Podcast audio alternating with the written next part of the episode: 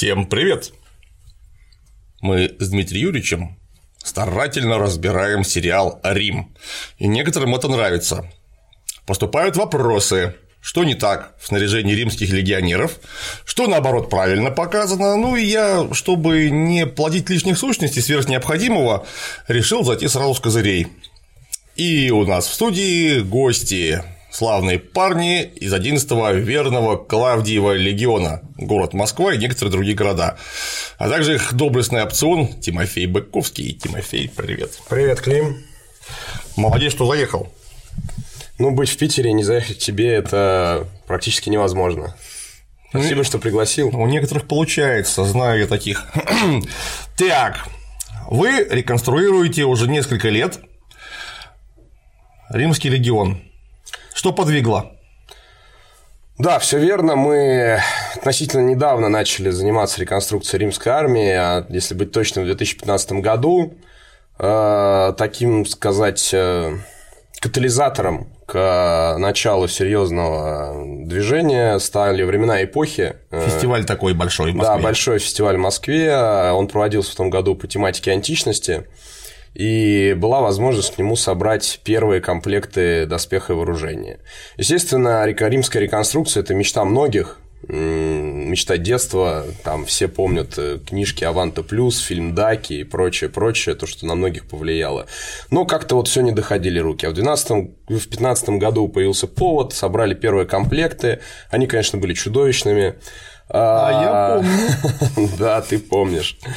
А, но, как ты можешь видеть, за последние два года все очень круто поменялось. Мы определились с четким периодом реконструкции, с территориальной привязкой и активно двигаемся в этом направлении. Класс. Что у нас всегда идет в начале? В начале у нас всегда идет самое интересное, то есть вооружение. Это не значит, что оно шло в начале по-настоящему. По-настоящему всегда в начале шел, конечно, экономика, потом быт, а потом уже вооружение. Но вооружение – это вещь, которая ярко и наглядно демонстрирует мощь Римской республики, а потом империи. Поэтому, наверное, с вооружения начнем. Да, я думаю, думаю, стоит сначала уточнить, что про период, потому да, что да, да, да. у большинства обывателей, да и даже у любителей истории, римский легионер, он представляет из себя в голове такой целостный образ закованного в железо там, солдата с большим щитом и чем-то на голове. На самом деле, как и в современной армии, как и в эпоху там, высокого средневековья, оружейная мода и элементы экипировки, они менялись шагом примерно так, как Рим это была высокотехнологичная цивилизация, то, естественно, прогресс не стоял на месте. И если брать эпоху принципата, то детали снаряжения, они менялись где-то раз в 20 лет, а принципиально они там менялись раз в 100 лет. Поэтому легионер эпохи гражданских войн Цезарь и Помпея и легионер там дакийских войн – это два разных легионера совершенно. И мы занимаемся, пожалуй, расцветом римской армии периодом с 20-х по 60-е года. Это как раз эпоха вот после правления императора Октавиана Августа, когда был такой золотой век римской армии, можно его считать этим периодом. И в то время как раз римские войска присутствовали на территории современной нашей Российской Федерации. В Крыму. Совершенно верно. Опять же, раньше не было территориальной привязки, а теперь она появилась, и грех ее не использовать.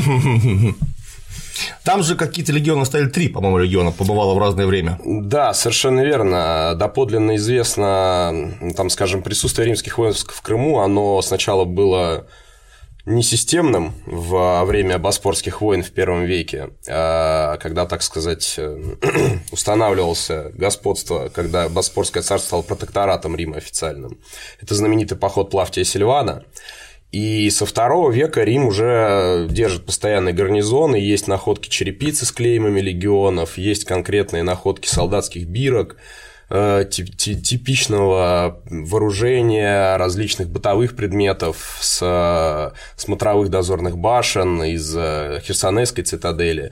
Но это второй-третий век. Мы все-таки вот пораньше период берем, такой романтичный, можно сказать. Это поход, поход Плавтия Сильфана. Доподлинно известно, что в Херсонесском гарнизоне стояли части 5-го Македонского легиона, 11-го Верного и Преданного, а в походе Плавти Сильвана, возможно, участвовали какие-то векселяции войск из Нижней Мезии и 8 августов легион. Тоже Нижняя Мезия – это Молдавия теперь. Совершенно верно, да. Там известный римский порнограф Публия Вединозон отбывал ссылку. так, хорошо. Но тогда нужно зайти с козырей, как я уже и говорил, а именно с вооружения. Начнем, наверное, со шлемов, потому что шлем – это одно из самых сложнейших в смысле технологий изделий. Так, какие шлемы мы употребляете? Вот так, сейчас я возьму дощечку, чтобы не покоробить красивое зеленое наше покрытие бархатное. Иоганн вам принесет шлем. Вот, Иоганн, спасибо. Вот а... что мы можем сказать о данном изделии? А, вопреки расхожему стереотипу, в римской армии на самом деле было много бронзовых шлемов. И особенно в период вот середины первого века нашей эры. А, технология производства бронзовых оголовий, она идет еще с глубокой, глубокой античности, это там греческие, классические. Но она идет, собственно, с бронзового века, не прекращаясь. Да, поэтому, несмотря на появление новых технологий металлообработки, старые добрые бронзовые кулусы, они никуда не ушли. А, развился такой шлем из а, знаменитого шлема типа Монтефортино, который римляне использовали с 3 века до нашей эры по конец первого века нашей эры, то есть эта модель была практически 400 лет использовалась в армии, так или иначе. А это является Сразу переходным... Надо говорится тип Монтефортино, тип Колус, хотя он правильно Колю говорить, французская провинция Колю, это по месту находки а, первого типичного предмета. Поэтому, когда мы говорим тип Монтефортино, не нужно думать, что это так в римской армии он назывался. Он да, так в римской армии не назывался. Это археологический термин специальный. Конечно, э, это современная терминология, которую мы используем для удобства и определения предметов. А, это вещь, которая была заимствована у галов. Да, совершенно верно. В общем, принцип а, шлемостроения римляне позаимствовали у галов. Тут же надо понимать, что начало римского вооружения этрусского периода раннего италийского периода, оно очень сильно отличалось, конечно, от классического образа легионера, к которому мы привыкли в обыденном сознании. Вот такой шлем, например, он, по крайней мере, в общих чертах похож на типичный легионерский шлем, хотя, может быть, не все так подумают, но по факту у него общая морфология, общая архитектура такая классическая римская. Так вот, эта классическая римская морфология заимствована была у галов, как и многое другое, кстати говоря. Этот шлем является переходным типом, а, в чем а, основные характеристики. То есть это появляется у архаичных шлемов на месте такого рудифицированного назатыльника появляется большая назатыльная пластина, которая служит для защиты от ударов сверху, от уколов, и им можно прикрывать там плечо даже или шею. Все они довольно большая. Появляется... Мы покажем вот так вот. О, какая да, то есть она где-то 10 сантиметров. А появляется, появляется козырек. А, козырек он служит э, таким элементом жесткости, который, на который можно принимать там прямые рубящие удары. Вот, он защищает от соскальзывающих уколов в лицо. И вообще козырек вещь полезная, потому что, как мы знаем, даже в эпоху высокого средневековья на бацинетах Э, были козыречки. Ну, собственно, козырек это важнейшая деталь защитного снаряжения позднего средневековья и высокого, точнее, не высокого, а как раз позднего средневековья и раннего нового времени, когда военное дело во многом, во многом пришло к тому, с чего начало в Римскую империю. Там через тысячу с лишним лет опять додумались, что вот, вот так было бы полезен. Да. да, ну и, конечно, нащечники, э, причем очень специфичной формы. У них есть... Э, Лучше с этой стороны показывать.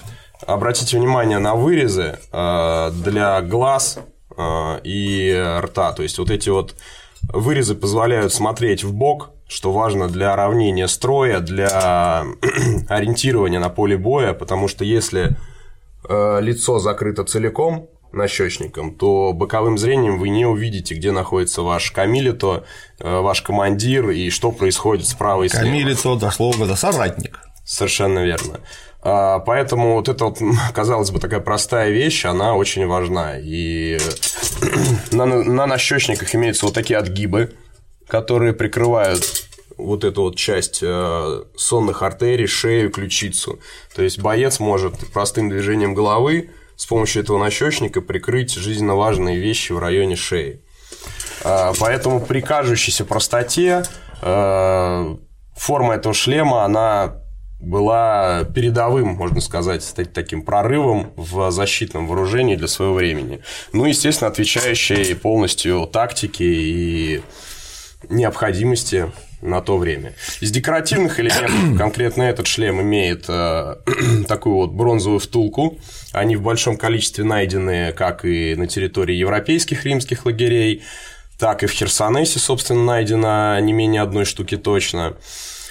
А, Сюда вставлялся плюмаж. Это мог быть э, конский волос, э, различные втулки с перьями, которые символизировали либо воинское звание э, военнослужащего, либо являлись парадным элементом на каких-то там строевых смотрах и торжественных мероприятиях. Конкретно этот шлем является, скорее всего, шлемом опциона.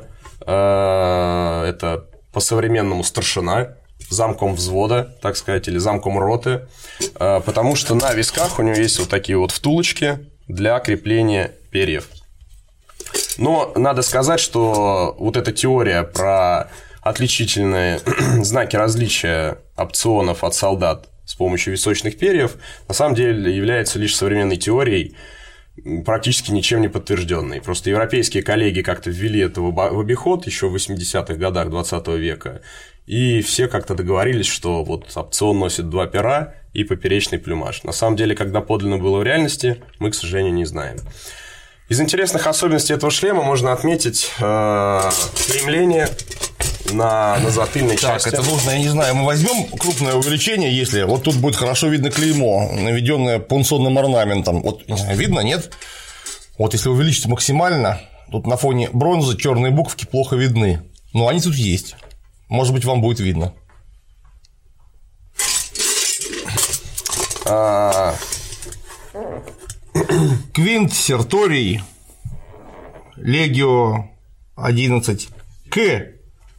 Чего? Бо... Бариус. Что такое Бариус? бычий. Бычий. Да, а клеймы на самом деле были тоже не унифицированы. Клеймились э, кто во что гораздо.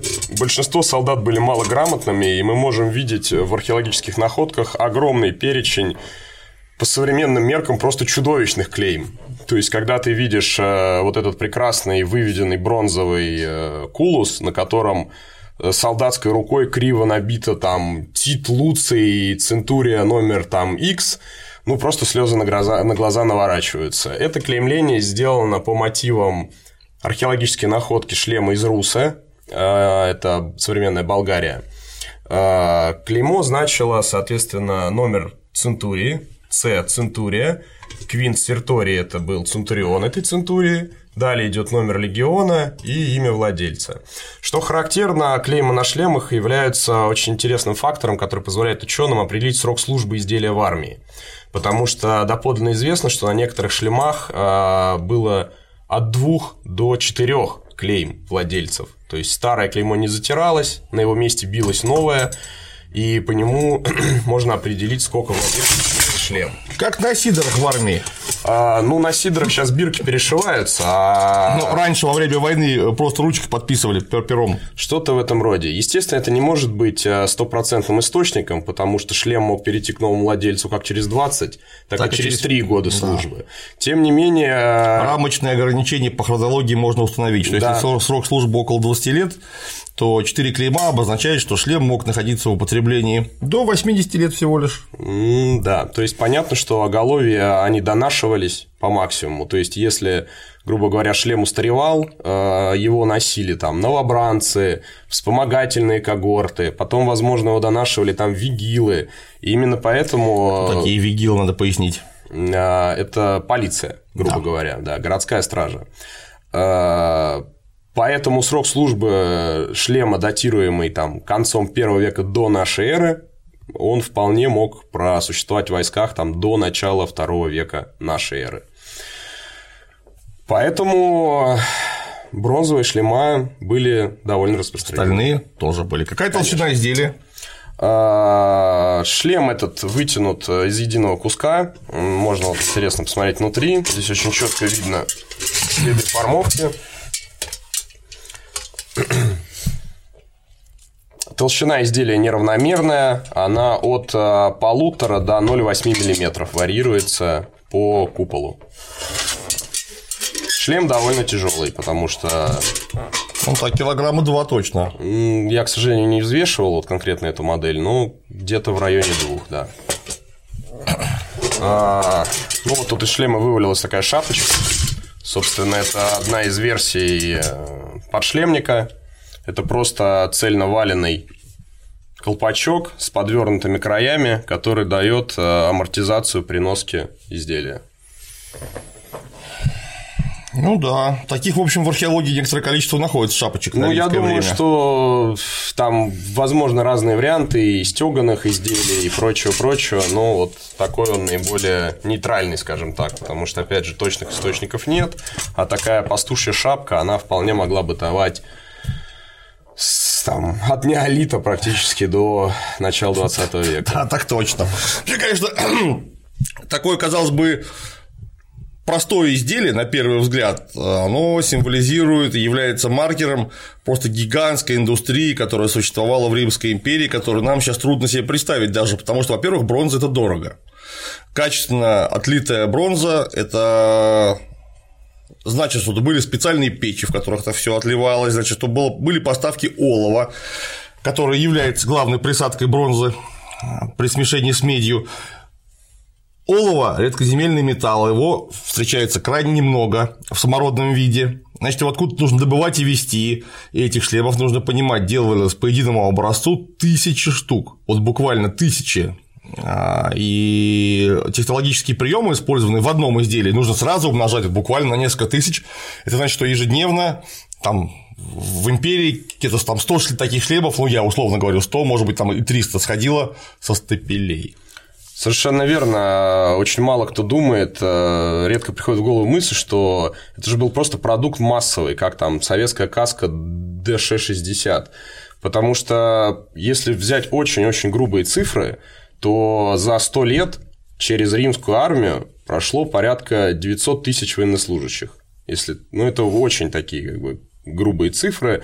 Мы берем там количество легионов, помножаем их там на штатную численность личного состава, добавляем сюда вспомогательные когорты, э, срок службы, получаем 900 тысяч человек за 100 лет послужило Риму. Соответственно, логично, что почти все они были в шлемах, так или иначе. Я сейчас говорю о, не о частях обеспечения, а именно о непосредственно строевых, строевых частях. Там кавалерия, ауксиларии, вспомогательные войска, легионы и прочее. Соответственно, если мы делим эту цифру 900 тысяч на э, то, что каждый хотя бы носил шлем там два раза, то мы получаем, что за 100 лет было произведено порядка там 400 тысяч оголовий. Очень грубо. Конечно, эти цифры не являются никакими научными данными, это просто такой порядок цифр. То, о чем говорит Клим Саныч, что производство было поставлено на такой поток, и технологические цепочки были настолько отработаны, что нам это даже трудно вообразить сейчас. Да, это сейчас легко себе представить, что поступил гособоронзаказ, там заработал какой-нибудь э, завод Алмаз Антей, принялся выпускать С-300 яростно, а это же Блин, первый век нашей эры, все добрыми руками, никаких тебе. Даже электричества еще не Электричества нету, интернета почти нигде нет даже. А такое массовое производство. Ну, чтобы представить себе объем производства хотя бы шлемов э, в. Давай вот так уже положим. Да, да, да, да, да, вот так. Чтобы представить себе объем производства шлемов в римской армии, нужно понять, что от средневековья, например, Руси, да и, наверное, Европы, до нас шлемов дошло меньше, чем от римского времени. Но если мы говорим, конечно, о классическом средневековье, не берем в расчет э, конец средневековья и раннее новое время. Так вот, от римского времени, хотя бездна веков гораздо больше отделяет нас, чем от, от, от, да, чем от средневековья, шлемов до нас дошло больше, чем от средневековья. То есть это говорит о том, что поточное производство было налажено, в отличие от феодальной эпохи, на каком-то даже не другом уровне, а другом порядке цифр, потому что вот только то, что прилично изучено и опубликовано в европейских, российских, э, американских музеях, это за сотню шлемов точно. Я сейчас точно не скажу, сколько их фрагментов отдельных найдено, деталей там козырьков, наушей, втулок, различных этих вот петелек, колец и прочее. И сколько было утрачено во время революционных событий там, от Великой Французской революции, заканчивая революцией и гражданской войной в России, во время Второй мировой войны, во время Первой мировой войны, сколько было утрачено и уничтожено э, образцов такого рода музейных экспонатов, но это просто даже до нас через 2000 лет дошли сотни Несмотря на все перипетии, конечно, события, конечно, все, все не смогли утоптать. Так, так богато наделала да. Римская республика, а потом империя. Ну что, со шлемом ясно. Дальше у нас защита корпуса. Да. Презентуем. Так, шлем. Делитесь. Давай. Так, шлем мы пока отставим. Богатейший материал. Спасибо, спасибо. Так, это у нас Лорика Хамата. Совершенно верно. Она же просто кольчуга, говоря по-русски. Да. Она так и переводится. Доспех. Кольчужный. Да, из, из колечек. Из колечек. Э, самый, пожалуй, распространенный доспех э, вообще за историю человечества в доогнестрельной эпохе – это кольчуга в различных видах. Э, в Рим она попала в Тоже с кельтами. Тоже с кельтами во втором веке до нашей эры. Прижилась и активно использовалась. Э, опять же, стереотипичный образ, который, наверное, всем знаком с детства, легионер в с пластинчатом панцире, знаменитой лорики сегментати, на самом деле э, бытовал и был распространен в римской армии относительно короткое время, чем был известен и применяем кольчужный доспех. Э, пик расцвета сегментатного доспеха – это середина первого, конец второго века, то есть полтораста лет. И то даже во время наибольшего распространения пластинчатого доспеха в армии старые добрые республиканские хаматы, они никуда не делись. Собственно, потом они трансформировались в обычные классические известные нам кольчуги с длинными рукавами. Чем отличается лорика хамата от э, классической кольчуги, там, древнерусской, ассирийской или там неважно какого региона, она отличается ничем. А, у нее прямая туникообразная выкройка, э, соответственно, можно поднять прямоугольная. Ну, мы потом покажем ее в сборе на человеке. А, отличием у нее являются вот такие вот оплечья. Это дань эллинистической э, военной моде, которая бытовала, собственно, и на территории Италии, э, и современной Европы довольно долгое время. Да, она бытовала эллинистическая военная мода от Узбекистана, от Узандары до Каира. Так-то, если что. А, помимо дани моде, естественно, наплечники несут утилитарную функцию. Они в два раза, ни много ни мало, усиляют э, защиту на самых опасных местах, открытых для укола противника. Это ключица, шея и вот э, грубо говоря. Основание шеи сзади. Основание да? шеи сзади, куда можно нанести укол сверху, как копьем, так и мечом. А, примечательно, что хаматы. Вот, если мы посмотрим сзади, то эти наплечники не просто так существуют, а они сзади крепятся на такой вот да, вот такую вот прямоугольную кольчужную дополнительную вставку, которая приплетена к на спинной части. Из нее, собственно, растут вот эти вот самые наплечные лямки, если их можно так назвать. Таким образом, у нас сзади, вот примерно вот на такой площади, спина основания шеи усилена дополнительным кольчужным полотном. Опа!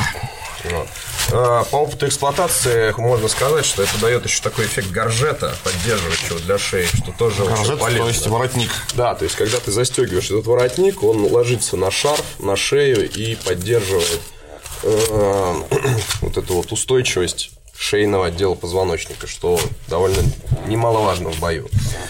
Э, Конструкция, как понимаю, обычная. Одно кольцо вплеталось в четыре Да, и верно. Это заклепывалось. классическая схема. Примечательным э, можно отметить, что это было полотно было клепано сеченое, известное многим То реконструкторам. Клепано сеченое, переведу это, когда один ряд колец заклепан. Ну, кстати говоря, если мы сейчас развернем этот самый наш Ну, Здесь, здесь видно крупным планом. наплечник, вот тут видно хорошо. Один ряд колечек заклепан, а второй высечен из цельного полотна. Да, совершенно верно. Плансоном вышибалась э, просто заготовка. Это увеличивало как прочность изделия, так и сильно облегчало его скорость его сборки, потому что половину колец клепать не нужно.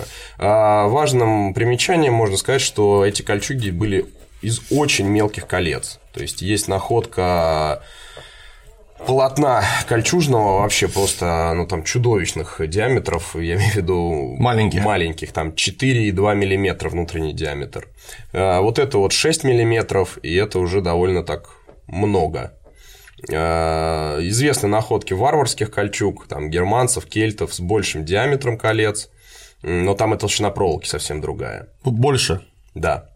Кстати, вот такого рода примечание очень важное, потому что говорит об высокой культуре сборки такого рода доспехов. Если у вас имеется кольцо маленького диаметра, это значит, что общее полотно, собранное из таких колец, гораздо труднее проколоть. Просто потому что отверстия, которые так или иначе составляют, ну, собственно, неотъемлемую часть кольчужной рубахи, будут очень маленькие. При вплетении одного кольца в 4 общая прочность полотна повышается многократно. Если диаметр маленький, то эта прочность повышается еще больше, и проколоть ее делается все сложнее. А в античное время самая главная угроза для жизни это был именно колющий удар, колющее воздействие, неважно от а, метательного оружия или от ручного холодного оружия. Совершенно верно. Кольчуга, она, в принципе, слабо устойчива к проникающим колющим ударам, поэтому такое мелко... мелкое полотно, оно повышало шанс э, противостоять им. Особенно там, это касается метательного оружия, на излете стрелы и дротики, они э, не всегда могли пробить такое полотно. Ну, пожалуй, что еще тут можно добавить? Ну, интересно, вот крючочки крепления, эм, застежка, которая крепит наплечники. В принципе, больше нечего сказать, наверное, Клим. Ну, кольчуга это просто. Кольчуга, она не, не изменялась, вот как, как она появилась, так она приблизительно Да. все время и просуществовала там до 17-18, а местами и 19 века. Ну и, конечно, ее плюс, почему она никогда не уходила из Полная э, гибкость. вооружения легиона, это полная гибкость относительно и простота производства. То есть, в принципе, ее можно было производить даже, даже на базе плохо оборудованной какой-нибудь полевой легионной мастерской, где есть нормальная кузня, волочильная доска и десяток мальчиков-рабов э, с молотками. Вот Оружие победы. Кроме того, ее легко одевать самостоятельно, потому что Да. кольчуга имеет тот большой плюс, что она унитарна. Вот ты просто одел на себя рубашку, И безразмерно. и, ну, конечно, размерно, но лак размера гораздо больше. То есть э, Совершенно человек 56 и 64 размера может одеть кольчугу 64 размера, условно говоря. Да. А да, человек Пластический доспех 52-го так уже не в сработает. доспехе 62-го ничего не сможет сделать. Он будет в ней болтаться. Это раз. А во-вторых, опять же, одел, и ты сразу вот имеешь на себе готовый доспех. Пластинчатый доспех придется долго шнуровать. Причем неплохо бы, чтобы ты шнуровал его не сам, а чтобы тебе кто-то еще помогал, присматривая, все ли у тебя элементы застежек и завязок правильно расположены, завязаны, застегнуты. А кольчуга все-таки это просто рубашка, она интуитивно понятна. Одел рубашку, и ты И уже, как побежал. то ни странно, в рубашке. Вот и Да. все. Так. И на что же наносилось? Потому что мы все помним, что под кольчугу и вообще под римский доспех в обязательном порядке одевался спецшарфик. А носилась она, как вы понимаете, на тунику. Спасибо. Ты. А, ну, Вот туника, естественно, вот любой шарфик. доспех не носится на голое тело никогда. А, Только, возможно, любители БДСМ так делают. Да, и красивые амазонки из а, фильмов и мультиков. Да. А, В реальной жизни, естественно, под доспех носилась амортизация. Вопрос, а, носили ли римские легионеры какой-то специальный, там, уставной, неуставной, самодельный ли, или еще какой-то субармалис, То есть поддоспешная одежда. Да, остается открытым до сих пор. Я уверен, что это было личное дело каждого или как-то регламентировалось от э, территориальной и прочей особенности службы, потому что изображения, дошедшие на нас, дают нам противоречивую информацию. Мы видим легионер, то есть если все офицеры, принципалы, они в основном в субармалисах изображаются, то есть мы видим характерные такие висюлечки, Птериги. которые называются птериги, да. А, Это, с одной стороны, можно сказать, что, наверное, это было статусом какого-то офицера или принципала. С другой стороны, на тех же метопах Адамклисе, который рассказывает там о Троян, войнах Трояна в Дакии, мы видим простых легионеров, сражающихся в обозе с даками, э, из-под доспеха которых торчат характерные птериги субармалиса. Поэтому я думаю, что здесь однозначного ответа на этот вопрос нет. Э, В нашем объединении мы носим кольчужные доспехи у рядовых, у обычных легионеров без дополнительных субармалисов на тунике из толстой, мягкой шерсти. Туника это просто. Это просто квадрат ткани Совершенно с верно. дыркой для головы и для рук. И для ног. И для ног самая большая главная дырка, да. Вот. Как это выглядит, мы потом на человеке покажем. Э, Я э, являюсь сторонником того, что простые легионеры не носили субармалис по одной простой причине. Я сам э, отслужил простым легионером и солдатом в э, войсках РФ, и правило такое – чем меньше ты на себе тащишь, тем лучше. А в плане амортизации огромная туника из мягкого и толстого сукна при ее сборке, мы обязательно покажем, когда оденем нашего приглашенного легионера в полный доспех, она дает достаточный эффект плессировки складок. Идет складками. Вот Да. так вот. Для того, чтобы обеспечить мягкость э, в самых таких опасных местах, где требуется дополнительная подушка под доспех, это живот, плечи, вот. И этого достаточно для утилитарной функции ношения кольчуги. Возможно, в индивидуальном порядке легионеры что-то носили, но мы об этом ничего не знаем на 100%, потому что ни фотографий, ни записей до нас не дошло. А, Правда, конечно, тут нужно сказать, что мы противоположного не знаем. Потому что если мы рассматриваем доспех средневековья классического, вот, собственно, такой же кольчужный, который ничем не отличается, возможно, кроме размеров, наличия рукавов и так далее. Там поддоспешная одежда, стеганая, специально изготовленная, считалась ну, практически обязательным атрибутом. То есть даже простые солдаты не употребляли доспех без специальной поддоспешной одежды. Хотя возможностями обладали э, в смысле комплектации гораздо меньшими, чем в Римской империи. Э, Трудно не согласиться с этим тезисом, но здесь э, хочется обратиться к временам первого, второго крестового похода, к заре эпохи рыцарства, когда те же самые хауберги и прочие Хауберг – это кольчуга, значит. кольчужные доспехи, которые были тогда очень распространены, собственно, это была там, вторая молодость кольчужного доспеха в Европе, они носились на просто одежду из плотного сукна, без дополнительной простежки. Такое же тоже бытовало на заре эпохи высокого средневековья. Ну, Тут опять же это вот, вот, вот об этом можно спорить. Больно раннее время, Это дискуссионный мало, вопрос. мало данных Да, у нас мало есть, да. данных, э, поэтому я ни в коем случае не утверждаю, что ничего не носилось. Я лишь говорю со своей позиции практики, потому что вот в чисто утилитарном смысле, еще раз повторюсь, хорошей туники под кольчужный доспех более чем хватает, чтобы носить ее комфортно, безболезненно и эффективно. Важный момент, что помимо туники э, в обязательном порядке носился еще такой поддоспешный шарф фокали. Э, Он есть на изображениях, его видно. Э, На надгробиях на надгробиях неоднократно. изображено. Да. Хотелось бы, в моем понимании, однозначно было два шарфа – парадный и поддоспешный. Поддоспешный шарф – это современная, по сути, арафатка. Это вот такой большой кусок мягкой, тонкой шерсти. Почему шерсть? Потому что она меньше трет, и хорошая выделка шерсти, она дает гораздо более приятное ощущение.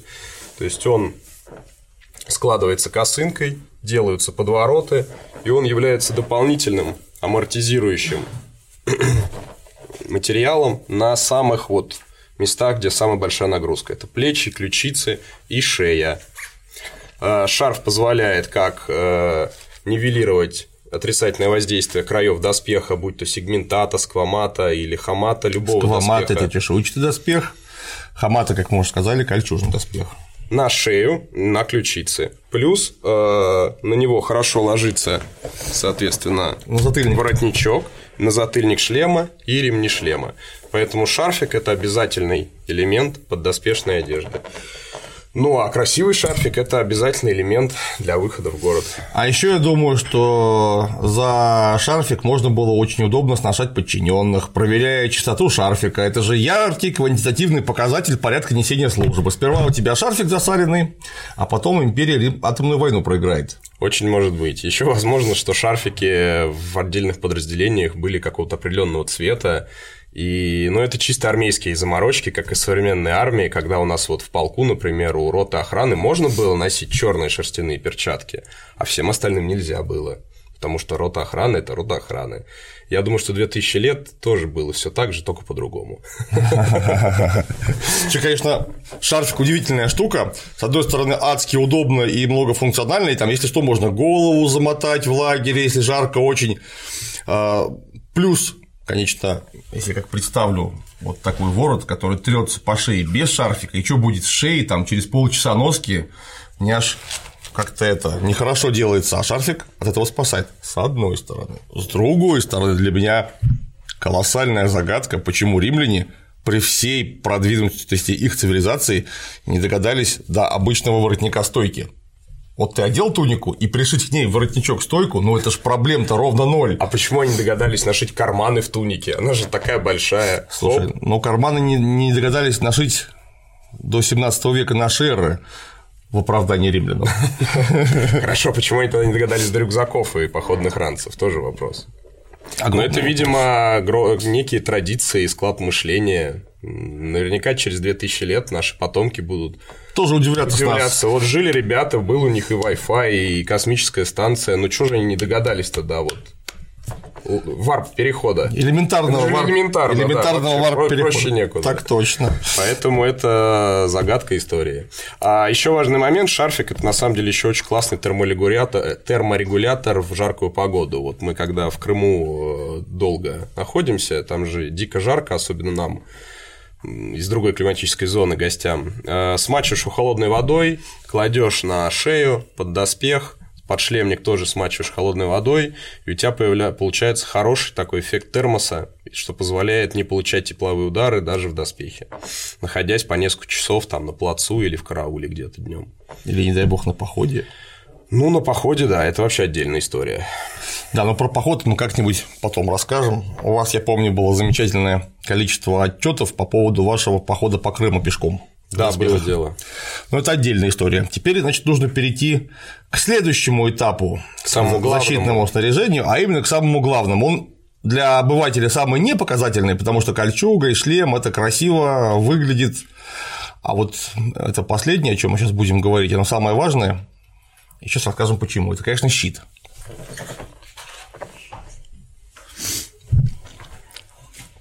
Ну, казалось бы, деревяшка и деревяшка. Что тут смотреть? Но не все так, просто. На стол кладем. Да, конечно. На стол. Опа. Опа. Нас вообще Большой. Нам, нас видно за ним вообще, нет? Я думаю, да. Да, он большой. И это, собственно, главное его достоинство, потому что щит – это щит скутум, а, знаменитый римский скутум, который был главным, как совершенно верно сказал Клима, защитным предметом защитного вооружения. Потому что шлем тебе могли не выдать, доспех ты мог не успеть одеть или недополучить, а щит, он Всегда с собой. Всегда с собой, да, его можно схватить по тревоге, на марше и прочее, прочее. Но на самом деле он главный, потому что он дает защиту от метательного оружия и дает наибольшую площадь покрытия, так сказать, защищаемой зоны. То есть ты можешь быть без доспеха, в шлеме и иметь шанс выжить, если у тебя хороший щит, и ты умеешь им пользоваться. Если ты в шлеме, в доспехе, но без щита, Или твои- плохо им пользуешься. то твои шансы, они стремятся к нулю все равно. А, Перед нами щит э, так называемый гексагональный, со скошенными полями, бочкообразной формы. Они в количестве представлены в изобразительных источниках на колонне Трояна, на, на тех же самых метопах Адамклисе. Такой щит считается переходным от классического республиканского скутума Овального. с еще более вытянутыми краями овальными. То есть давайте вот сюда воображением дорисуем такой овал С двух сторон. с двух сторон и получим э, высоту щита порядка Метр двадцать. 126-130 Метр тридцать. сантиметров. С развитием защитного вооружения, таких как шлемов и доспехов, э, стало возможным размер щита немножечко подсократить. Из-за, собственно, медиевистики, истории защитного вооружения средневековой Европы мы знаем, что чем лучше становился доспех, Тем меньше становился тем меньше щит. становился щит, что логично. А потом вообще пропал. пропал. А потом изобрели пушки, и все И пропало. пропало все после этого. Вот, но пушки в Римской империи не изобрели, а доспехи улучшились, поэтому щит стал меньше. Скошенные края остались, потому что они позволяли очень эффективно работать колющими ударами. Э, Изгиб щита довольно глубокий. Наверное, что в треть важно. окружности примерно так. Или даже, ну, да, примерно так. так. Треть. А Вот не знаю, на какую камеру лучше показать. Да вот на эту. Вот, то есть изгиб щита очень глубокий, что позволяет в плотном строю э, защищать себя от ударов справа и слева. То есть вот эти вот закрытые боковины при боковой стойке дают огромную площадь перекрытия. И э, легионерам не нужно прижиматься друг к дружке, как викингам в знаменитых вот этих вот построениях, э, накрывая Стена друг щитов. друга щитами. Да, то есть ему достаточно держать плотный строй с э, небольшим расстоянием друг между другом, чтобы перекрыть свои фланги от э, возможных ударов копьями или чем-то еще. А, Щиты в обязательном порядке носились в чехлах по ряду причин. В первую очередь, это, конечно, утилитарные причины чистые, потому что щит клеился из э, наборной фанеры на это, планочки. Ну, то есть фанера, она клеится сейчас промышленным способом. Раньше все это клеилось как бы ручным способом. Но принцип тот же. Это переплетенные планки, поклеенные в несколько слоев, и под прессом им придавалась форма. Покрывалось все это в несколько слоев а, тканью, плотно проклеивалось, создавался эффект так называемого DS Слоеного бутерброда. бутерброда, как гипсокартон делают, обклеивая картоном, все очень уплотнялось. Сверху щит обклеивался кожей.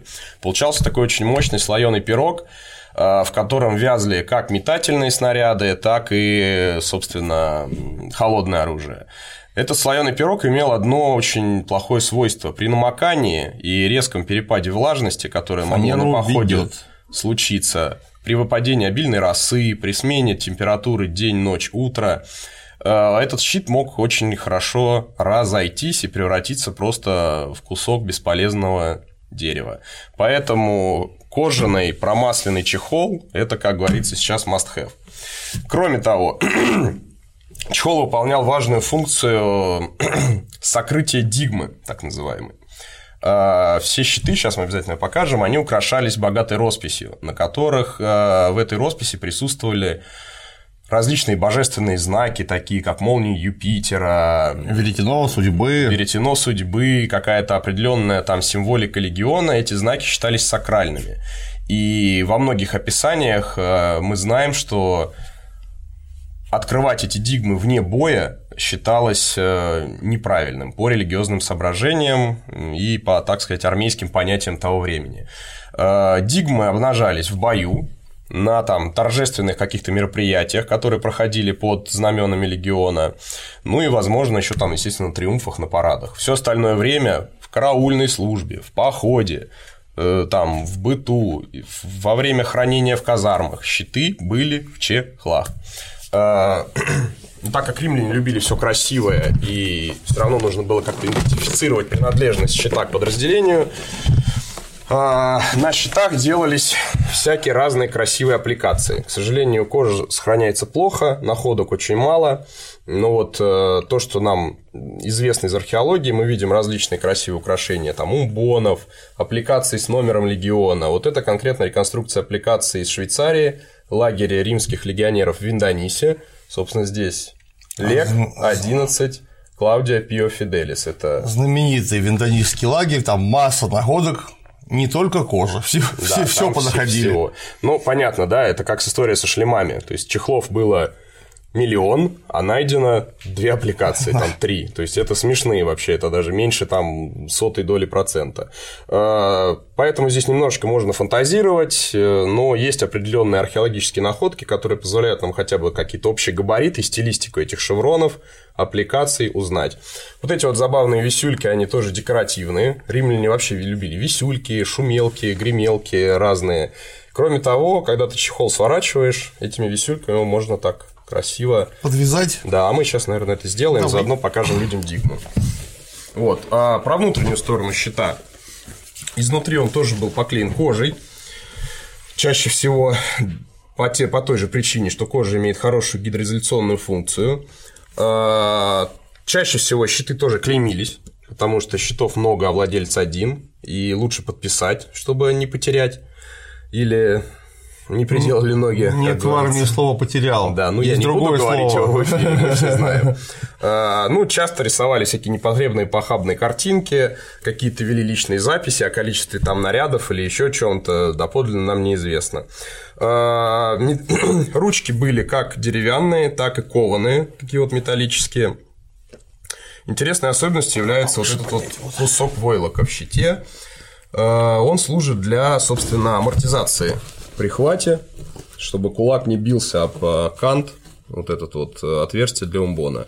Опять же, это можно использовать как кармашек для всяких потайных там мелочей. Э, Где-то я читал или слышал, что здесь хранили пули для прощи. Ну, это, в общем... Сильно сомневаюсь, там не Да. так много места. Да, ну что-то там, не знаю, можно какой-нибудь волосы любимой девушки там хранить, например. Снимаем чехол. Давай. А, лучше развязать. Мгм.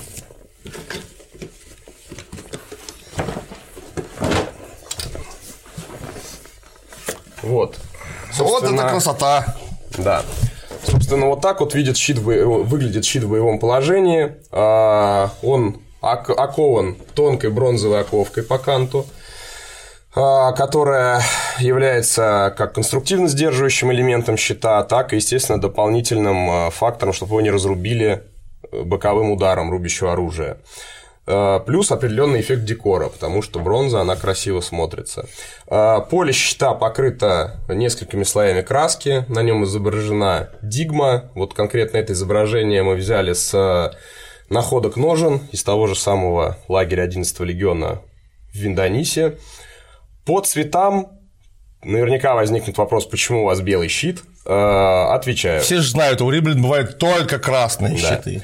Отвечает, э, отвечают знатоки. Доподлинно никто не знает, какого цвета были у римлян щиты. Красные щиты придумали Кинематографисты. кинематографисты в 60-х годах 20 века.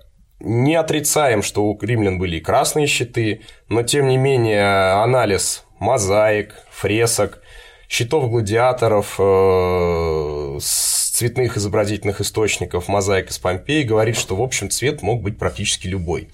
Поэтому сочетание белого, красного, вот мы выбрали белый фон и красно-золотая дигма. То есть молнии, олицетворяющие гром и луницы Юпитера, они, соответственно, золотые, а крылья Ники и Веретено... То есть богини победы. Да, крылья богини Победы и веретено судьбы, оно у нас красное.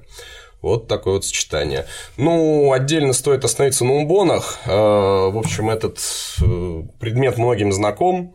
Он практически не поменялся до там До 17 века. да, это центральная крепеж и защита кулака. Они были бронзовые, металлические. Стальные, в смысле. Бронза тоже металл. Да, а, правильно, совершенно верно. Они были стальные, бронзовые, разных форм. Но почти большинство они были вот полусферические, классические.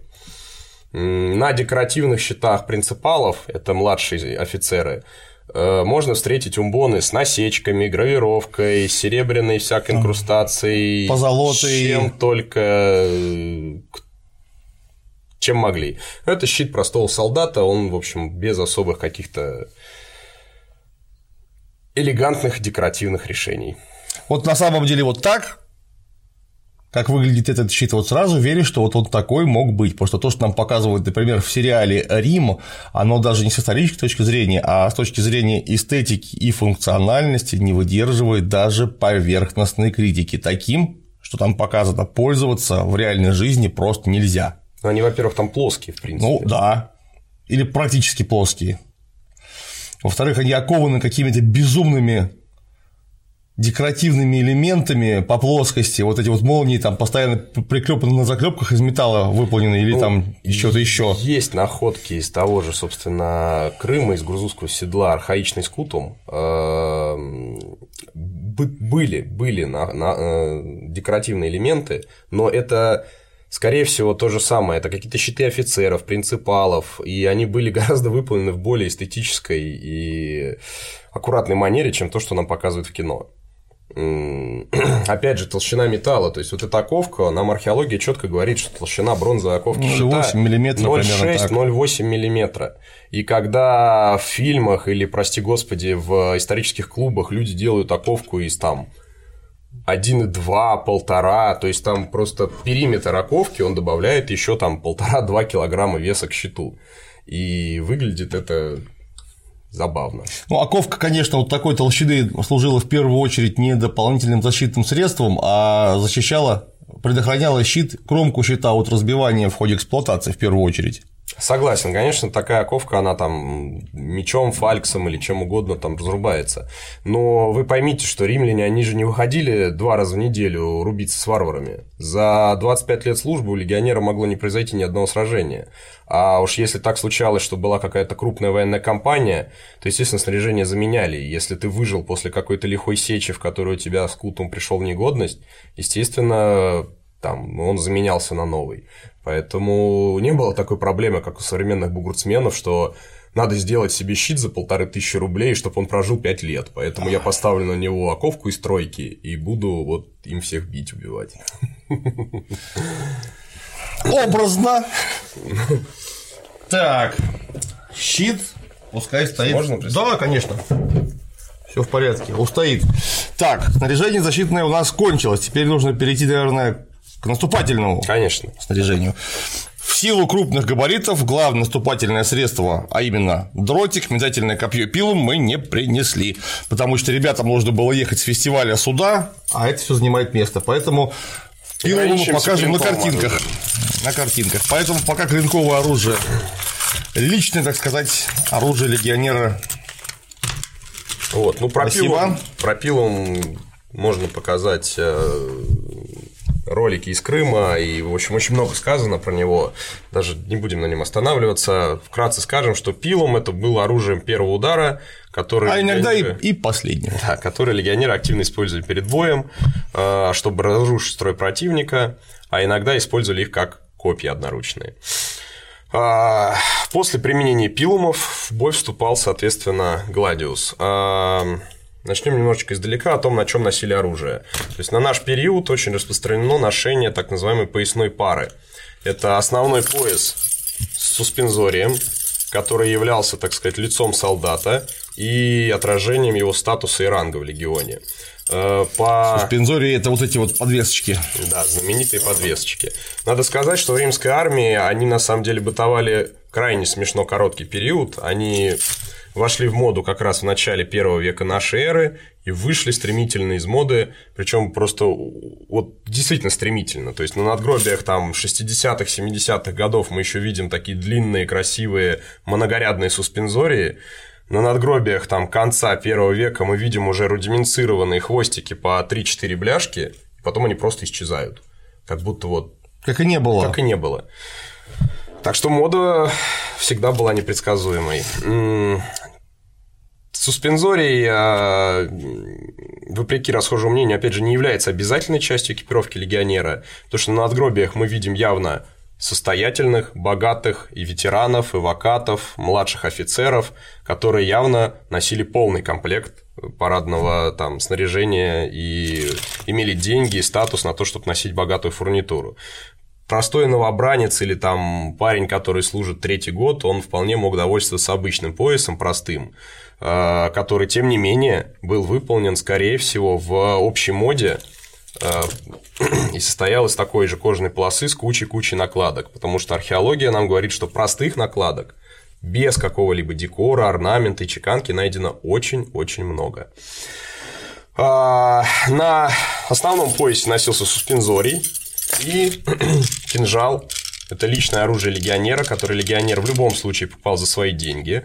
А, это... Кинжальчик не выдавали. Да, кинжальчик не выдавали ни в коем случае. Это был такой, как вот кортик э, офицерский. Они были... Вот это очень бедный кинжальчик по римским меркам. Кинжальчики прекрасно разобраны в западной литературе, и когда ты смотришь на их реконструкции, просто слезы текут из глаз, хочется заложить квартиру, потому что они богато украшены серебряным, инкрустацией, золочением, и малировкой, и всеми мыслимыми и немыслимыми просто приемами декора оружейников, которые были доступны на тот момент. А что характерно, э, вы видите, что вот Клим своей могучей рукой сжимает кинжал, и ему неудобно его держать. Вот сожми кинжал. Ручки очень маленькие, и то есть этот кинжал явно он скорее декоративную имел форму, то есть это не боевое оружие. То есть, конечно, в экстремальной ситуации можно было воспользоваться как оружием, так сказать, последнего удара, там, но в первую очередь это вещь статусно-декоративная. То есть им вряд ли резали колбасу и убивали людей просто так. Ну, честно говоря, я тут вот добавил бы пару слов, потому что все-таки а, римская эпоха, как и эпоха Средневековья, это эпоха глубоко религиозно-мифологического сознания, в массе своей доологического, и поэтому личное оружие, тем более, которые тебе не выдают, а которые ты покупаешь сам, которые ты сам украшаешь там на последние или не последние деньги, это оружие не парадное, а это оружие в первую очередь сакральное. И если так получилось, что у тебя там выбили меч из руки, уже кто-то там к тебе лезет обниматься с топором, вопросов использовать вот такой клинок вообще не было, тем более выглядит он совершенно жутко. То есть сам клинок предельно функционален, им э, укол с последующим извлечением из раневого канала, прямо скажем, не оставит больших шансов на сохранение здоровья. Потому что, видите, он слегка сужается, потом немного расширяется, и при возврате его из раневого канала рана еще больше расширится. Жуткая вещь, между прочим. Все верно. Но ты совершенно прав по поводу сакрального отношения к оружию, но я хотел подчеркнуть, что это не было это не было унитарным оружием, с которым вступали в бой. Нет, конечно, нет. Зачем? Унитарным оружием, с которым вступали в бой, это был, конечно, знаменитый Пилум. римский гладиус. Ближний бой, я имею а, да. Да, это был римский гладиус. А, это оружие, которое римляне тоже позаимствовали. Римляне вообще, по сути дела, все позаимствовали у кого-то. Это из Испании пришло. Вот, э, да, это пришло к нам из Испании. А, здесь представлена модель гладиуса архаичной формы. Это фулхем, так называемый. Здесь клинок. Как вы видите, он тоже повторяет очертаниями Пугио. Он сначала сужается, потом расширяется. Вес клинка относительно небольшой. Длина лезвия 50-55 сантиметров. Клинка. То есть это короткий меч, э, в первую очередь предназначенный для колющих ударов в плотном строю. Это ужасное оружие, которое наносило страшные чудовищные раны, которые шокировали э, порой врагов, и есть тому даже описание. Естественно, им можно и рубить. То есть вес клинка позволяет, позволяет наносить рубящие удары как по конечностям, так и по другим местам, но самые страшные эффективные удары таким оружием римская пехота наносила в клинче в ближнем бою, нанося уколы снизу вверх или сверху вниз. Или в бок, что тоже очень удобно. Он мало того, что не тяжелый, так это же еще все-таки вещь, не являющаяся боевым оружием. Это модель потому что у нас УК РФ запрещает такого рода оружие использовать в заточенном виде, и слава богу. Да, соответственно, если Поэтому заточ... тут, тут еще грамм, наверное, 150 с клинка уйдет при заточке. Совершенно верно. Если заточить э, кромки э, до боевого состояния, то вес еще где-то чуть меньше килограмма весит да, в данном случае. Да. Где-то грамм 950. Вопрос, кстати, тебе как рукоятка удобно? Очень удобно. Исключительно удобная рукоятка. Это вот насечка Она, во-первых, позволяет положить сюда пальцы очень удобно.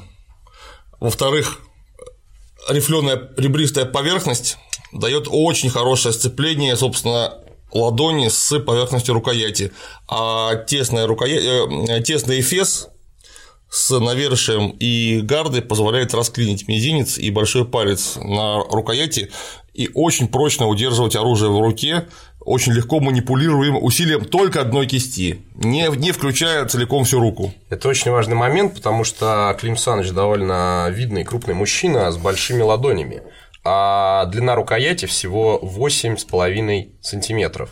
То есть, э, когда я заказывал у мастера эту рукоять из кости, то есть этот меч это, ну, на самом деле, не совсем реконструкция, это такая стилизация из индийских, от индийских производителей. Мы пока в России только-только осваиваем производство подобных вещей. Но ручку необходимо было поменять, потому что изначально у этих мечей и у многих реконструкторов по всему миру я вижу ужасные вот длиннющие. такие вот длиннющие ручки которые не позволяют осуществить как раз то, о чем говорил Клим Саныч. Плотный хват. То есть у меня рука, конечно, немножко поменьше, чем у Клима, но даже человеку с такими большими ладонями крайне удобно четко зафиксировать свой кулак между гардой и яблоком. А, это нужно для того, чтобы не вывихнуть себе кисть во время нанесения уколов, а, для того, чтобы создать жесткий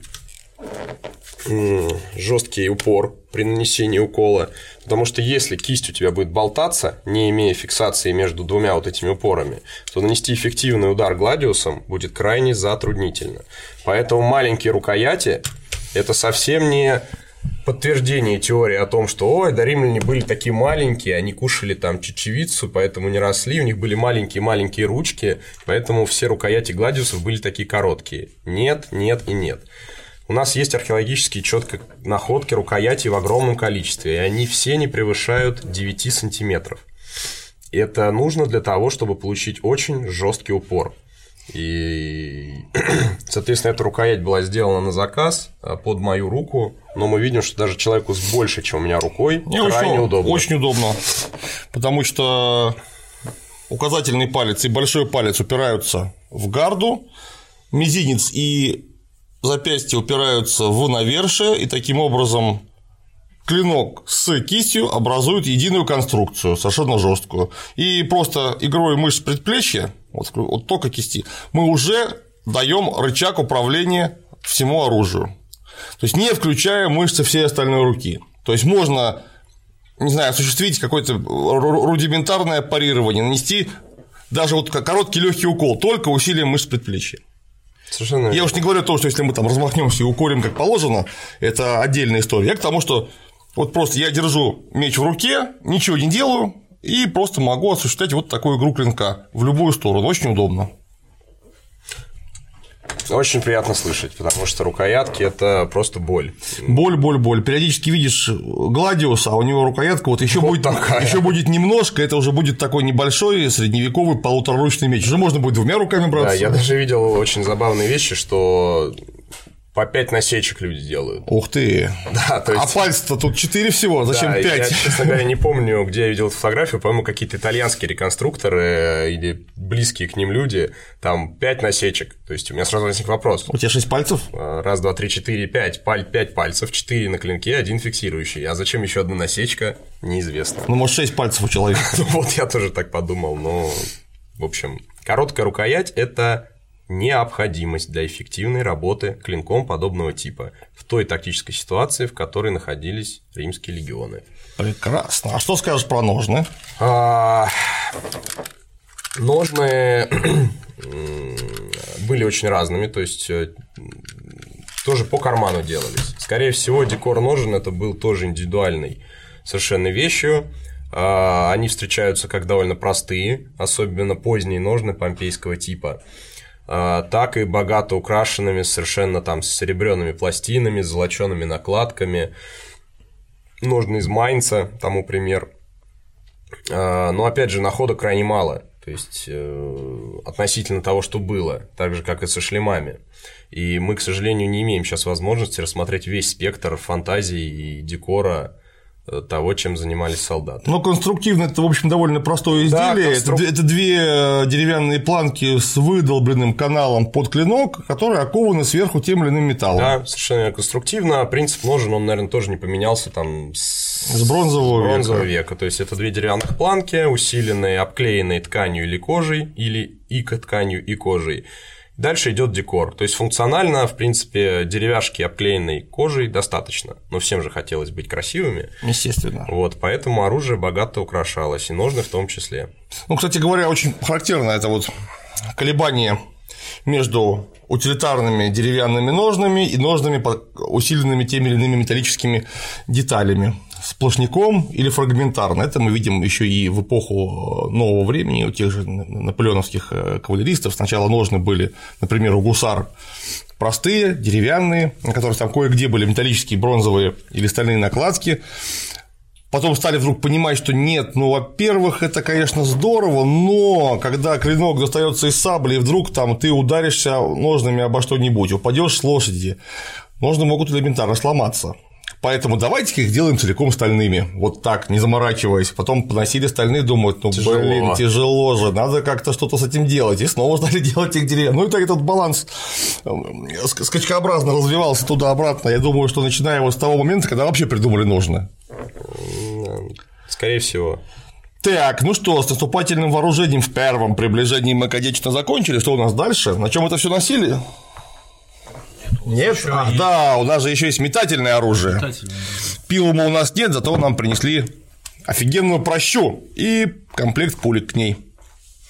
Да. Маленьких, кругленьких и очень злобных, больших, беконических. Бронебойных. Бронебойных. А, да, проща А вот, это проща. такой яркий маркер просто антично, эпохи античности. Это очень распространенное метательное оружие. Существовали как специально обученные подразделения профессиональных прачников. Э, то есть оружие просто вот э, известное из неолита. Да? Э, наибольшую распространенность оно получило в эпоху античности. Э, В принципе, римские э, техника метания и применяемые снаряды, они практически ничем не отличались от греческих, они были чуть большей массы. Э, Из археологии нам известно очень много находок метательных снарядов. Лились они во что попало, были и хорошие формы с такими вот логотипами легиона, как, например, Да. у нас. Чтобы было видно, кто стрелял. Да.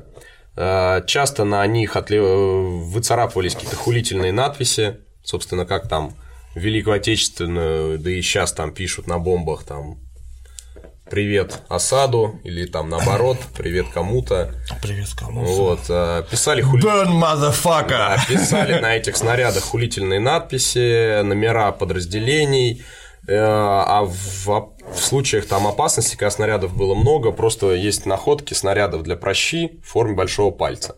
Это значит что? Просто в глину оттиснули Да, большой палец. Осаждается лагерь, завалом варвары, и Центурион кричит «Луций, у нас кончились патроны!» Сделай что-нибудь. Сделай что-нибудь. И Луций, как бы исполнительный солдат, он натыкивает большим пальцем в грунте просто ямок и оперативно туда разливает э, свинец и бежит, несет все это парням на стену.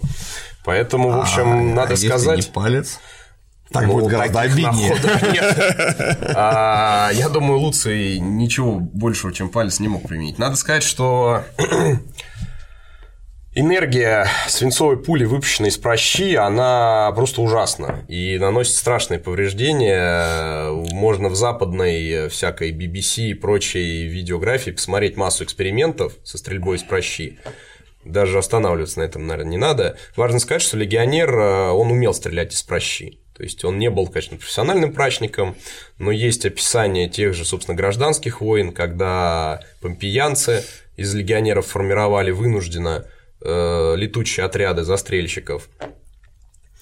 Э, Прощай это просто, в отличие от лука, такая штука, которую ты можешь сделать прямо на месте, сам практически из чего угодно. вообще из чего угодно, тебе нужна просто какая-то веревочка или какие-то нитки, из которых можно сплести веревочку, и фактически кусок кожи. Да можно и без него обойтись, можно это опять же выплести. Это может быть кусок конской сбруи, распущенной оперативно. Все есть, что угодно. А энергия, которая придается вращением почти метрового или даже метрового рычага, при грамотном использовании дает, конечно, эффект абсолютно сокрушительный.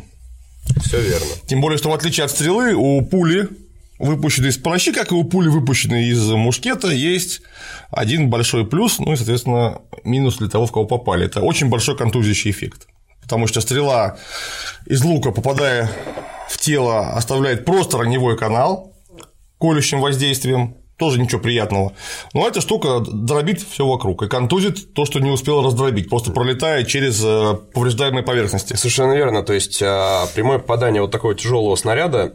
Он где-то около 160 грамм весит. Ну, да, мы немножко ошиблись формой, они получились слишком тяжелые. Насколько мне известно из археологии, самый тяжелый римский снаряд это где-то 90 грамм. Ну, все равно много.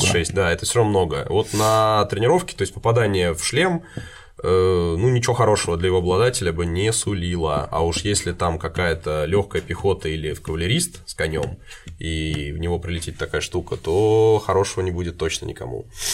Поэтому проща это для полководца такое подспорье э, в экстремальной ситуации создать какой-то легкий Э, там батальон застрельщиков из ничего, грубо говоря. Ну, зато у прощи есть гигантские два минуса. Да. Ну или опять же, сейчас Чтобы... я закончу да, да. мысль просто, что в оборонительных действиях э, легионеры вполне могли отстреливаться, как из завалов своих временных лагерей, так и на поле боя тоже. Но, естественно, это было для легионера, так сказать, оружием не характерным. Этим занимались вспомогательные э, формирования. части, да. Тем не менее, Пользоваться прощой важно уметь, это интересно, это классно, ну это даже в формате спорта очень здорово, потому что а, как показала практика, на самом деле провести тренировку часовую по метанию прощи – это очень такая хорошая физкультурка. Да, опять же, красиво. И красиво. Прачник, к сожалению, в отличие от лучника, не может создать плотного, э, плотного строя. Лучников можно поставить плечом к плечу э, в три ряда, так, чтобы они стреляли все в одну сторону, а прачнику нужно место, чтобы размахиваться. Совершенно верно. И если человек владеет пращой средненько, и не говорю, создает как... опасность для окружающих. Да, потому что первое, что я вообще видел от прощи, это тренировка 10-го легиона в Санкт-Петербурге в 1995 году, когда... Господи, а, в 96 году, прошу прощения, когда легат Александр Горец, основатель, один из основателей движения римской реконструкции в Питере в красивом таком мускульном панцире стоял э, в шлеме с гребнем позади шеренги своих прачников и сказал там типа того, что «Милитес фоя». И пацаны сделали там это. Вы выстрел из 10 человек я не говорю, попали в мишень. Пять человек послали снаряды туда, куда было нужно, а двое попали в легата, который стоял сзади. После чего все прачники были разжалованы в метатели дротиков. Это не так опасно. Ну, в общем, да, совершенно верно. То есть, если человек э, не подготовленный, э, со слабым навыком, он может нанести вред просто окружающим, находящимся от него в боковых и в задней полусфере. Разрушить все вокруг да. себя. А, так. Классная история. Да. Саша до сих пор вспоминает. Что у нас теперь? Тапки. Да, но мы уже постепенно переходим к одежде. Да, не постепенно, а в полный рост мы переходим да. к одежде. Начнем снизу. Оружие кончилось, доспехи тоже. Поэтому переходим к тому, без чего легионер не легионер. Без грамотной военной обуви. А вот как раз грамотная военная обувь. Да, это те самые знаменитые коллиги, э, воспетые там в литературе, песнях и, и вообще. Э, ничего необычного, на самом деле, это просто... Босоножка? Босоножка с высоким подъемом, с плотной шнуровкой, с высоким голеностопом, э, имеющая подошву из, толстую подошву из нескольких слоев кожи, собранную на обувных гвоздях. Э, гвозди в обуви использовались повсеместно, они увеличивали срок службы обуви сильно. Как вы видите, они имеют свойство стираться. Вот, коллеги, они ношеные, на них даже немножечко крымской звездки и грязи можно отковырять. Об твердую поверхность, то есть вот э, ну, Крым это почти что почти Италия. Да. А, там вот этот известковый грунт, много камней, э, даже если ты ходишь там по сельским дорогам, много, э, шипы стираются. Шипы стираются, их надо менять, они выпадают, то есть вот там можно видеть какие-то места, где шипы выпали. А, коллеги носились как на голую ногу. Естественно, обувь надо разнашивать. Вот видите, они уже много поношенные, поэтому здесь такие вот ямки от э, ступни четко видно, да, очень удобно, хорошо. Э, любую обувь, кожаную настоящую, надо разнашивать. Э, носили под коллеги, да вообще под любую обувь, носочки шерстяные. Портянки? Э, возможно. Э, ну, носочки просто есть находки, а портянка – это любой кусок тряпки. Да, ее не опознать. В археологическом слое его не идентифицировать. То есть, на ней же не написано портянка, легата, тиберия а носочки, они есть в археологии, прослеживаются. Причем носочки, они шились, кстати, из кусков ткани, они выплетались иглой, э, носились зимой и летом. Это вот иголкой плетеная, правильно да, понимаю? Это Очень плотная вязка. Мы об этом как-то рассказывали, кстати, нам не верили. Значит, ну, в жарком климате, соответственно, носить коллеги можно без носков. Для климата с более сурового были другие типы обуви. Это кольцеи, такие берцы, по сути берцы, дела. да, то есть закры... с закрытой, стопой. закрытой стопой. Поэтому, естественно, естественно, легионеры, находясь в регионах с плохим климатом, они перенимали все местные традиции ношения длиннорукавных туник, штанов и всего прочего. Поэтому никто не ходил там где-нибудь на британском лимисе на границе с Шотландией в декабре, в феврале. Размахивая голыми пальцами. А, Красиво.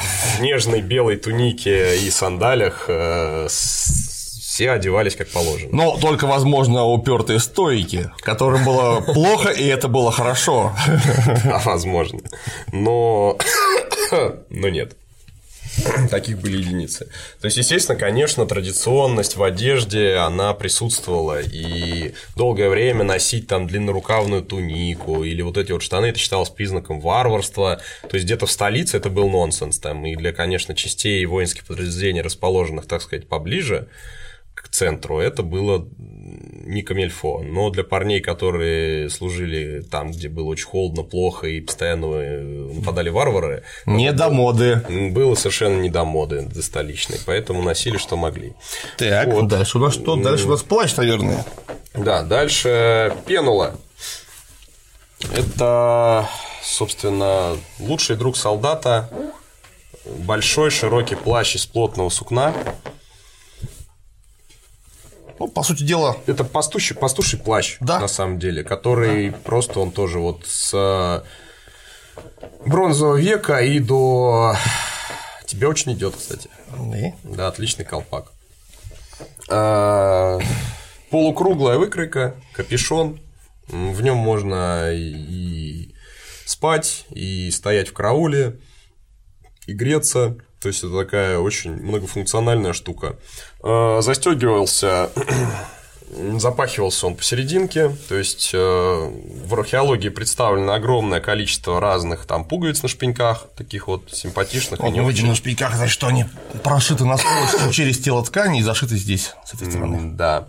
Э, часть пенал просто зашивалась ниточкой, часть была на деревянных шпенечках, то есть здесь опять же там так сказать, кто во что гораст.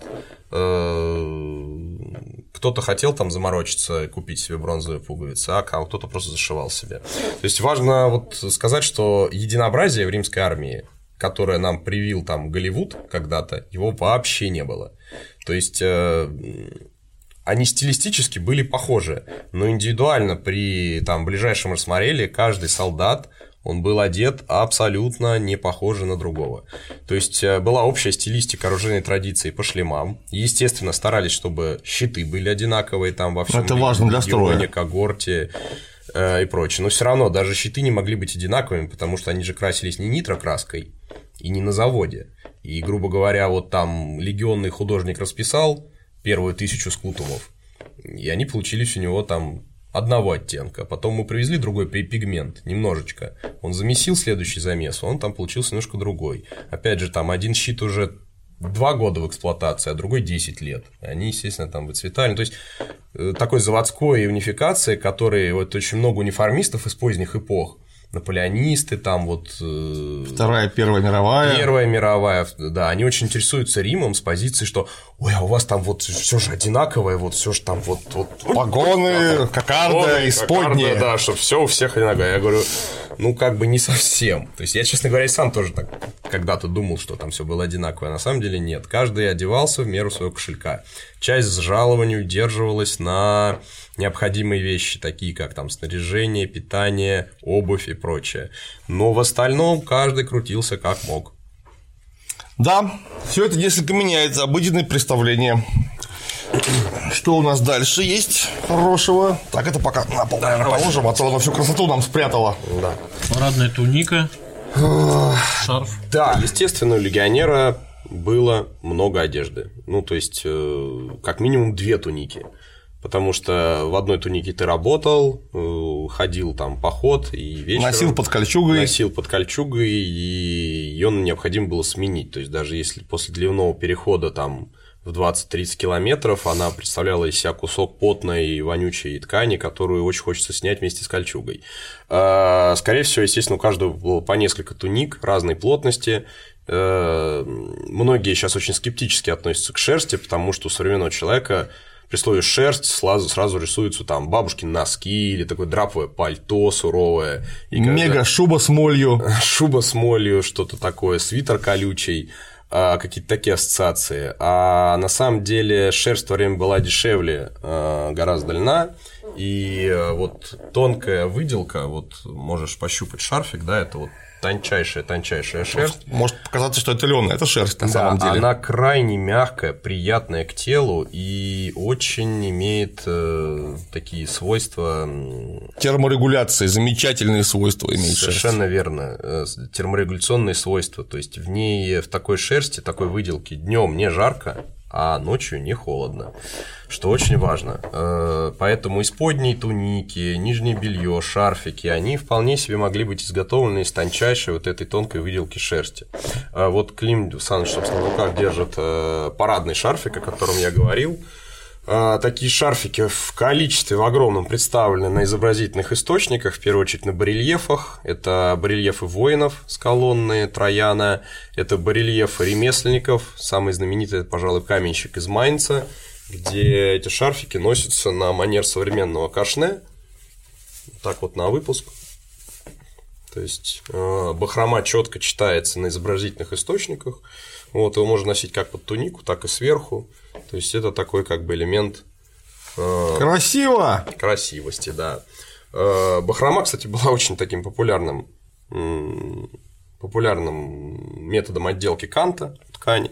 Ну, это вообще то, что, опять же, интуитивно понятно. Вот ты плел плел эту самую шерсть, да. точнее, ткал, у тебя остались свободные куски ниток, которые еще не заплетены, и заплетать их уже бессмысленно, просто потому что это технологический остаток. Так ты их просто узелки завязал и оставил болтаться. Красиво. А и... можно потом это при норовившись сделать уже красиво, делать специальные бахромы. Я думаю, это как раз именно из этого происходит. Да. Вот, поэтому нижняя туника, вот шарфик, который вот не под доспех, а под э, выход, да и под доспех тоже мы говорили, на самом деле, вот он лежит наш доспехный шарфик, потрогаю, он примерно так он, да, точно то же самое. То есть вопрос в том, что он больше, чтобы его подвернуть несколько раз. По поводу этой самой шерсти, это всегда возникает вопрос, как же эти итальянцы-то в шерсти ходили, это же лето, Италия вообще жарко, а летом так вообще караул. Ужас. А они в шерсти бедненькие ходили, что же они не догадались-то в России льна закупить? Не требовалось. Не требовалось. В шерсти очень удобно. Что характерно, если мы посмотрим на сейчас массово вскрываемые средневековые захоронения, в первую очередь в Италии и в Испании, там, где была традиция хранить в каменных гробах, которые плотно прилегают э, стенки крышки и создают э, замкнутую э, микросистему климатическую. Так что труп мумифицируется, а ткани, например, одежды плохо разлагаются. Почти 100% этих самых уважаемых покойников, всяких графских и герцогских достоинств, у кого были деньги на каменный гроб, понятное дело, они все лежат в шерстяных чулках. То есть на ногах носили шерсть. Вот в той же самой Испании, в той же самой Италии, а где, мягко жарко. говоря, не холодно. Да, да, носили да, да. шерсть. Да, все верно. Поэтому тоже такой вот как бы стереотип, что шерсть это жарко. Нет, на самом деле шерсть это очень удобно, практично, гигиенично терморегуляционно, если можно так выразиться, и просто красиво. А, соответственно, вторая туника, как минимум две туники было у легионера, это вот просто точно, скорее всего, их было больше. У меня, например, четыре туники. Богато? А, да, она наверняка была какая-то более богатого цвета, соответственно, более мелкой фактуры, чем поддоспешная туника. По выкройке она ничем не отличалась. Ну, то же самое, квадрат.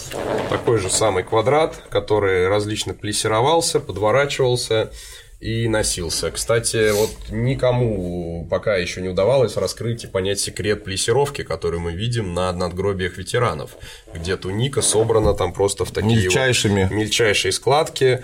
То есть это надо закупать еще более тонкую шерсть, чем на шарфик, с ней как-то играться. Это похоже вообще на женские платья даже по уровню вот сборки. Ну, понятно, что надгробие она не передает целиком, но мы видим, что плессировки были очень тончайшие, это была какая-то определенная мода, которую нам пока не понять и не достичь. Я думаю, слыша многократные дискуссии по этому поводу, мне, как опять же практику, кажется, что тут играла не закладка ткани вручную, а какая-то подшивка, потому что настолько мелко заложить ткань вручную и сохранить эту самую раскладку невозможно. Там обязательно должна поиграться нитка и иголка.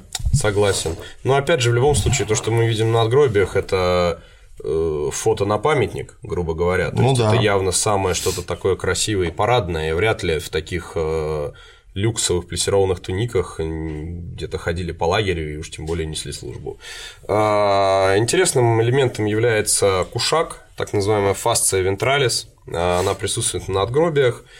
Э, Это просто тканый кусок шерсти, который ткется как обмотки практически. Функция у нее, на мой взгляд, две. То есть э, утилитарно она разгружает поясницу очень неплохо. Когда у тебя здесь большой кушак, ты имеешь такую функцию корсета. А, во-вторых, декоративно она несла функцию подчеркивания твоей поясной фурнитуры. Сейчас вот мы оденем нашего приглашенного легионера во все это и посмотрим. То, что туника, свисая, э, Закрывает фурнитурку, она конечно. закрывает твои красивости, твой красивый кинжал и все остальное. Многие европейские реконструкторы фасцию почему-то носят поверх доспеха.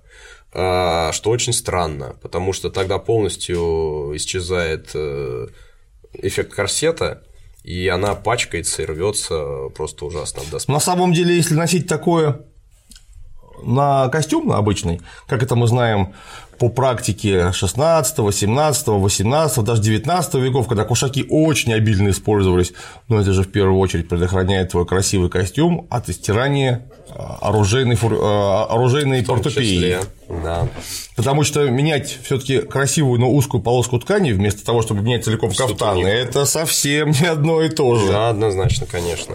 А, поэтому, ну и плюс на надгробиях изображениях мы нигде не видим чего-то отдаленно даже похожего на кушак поверх доспеха.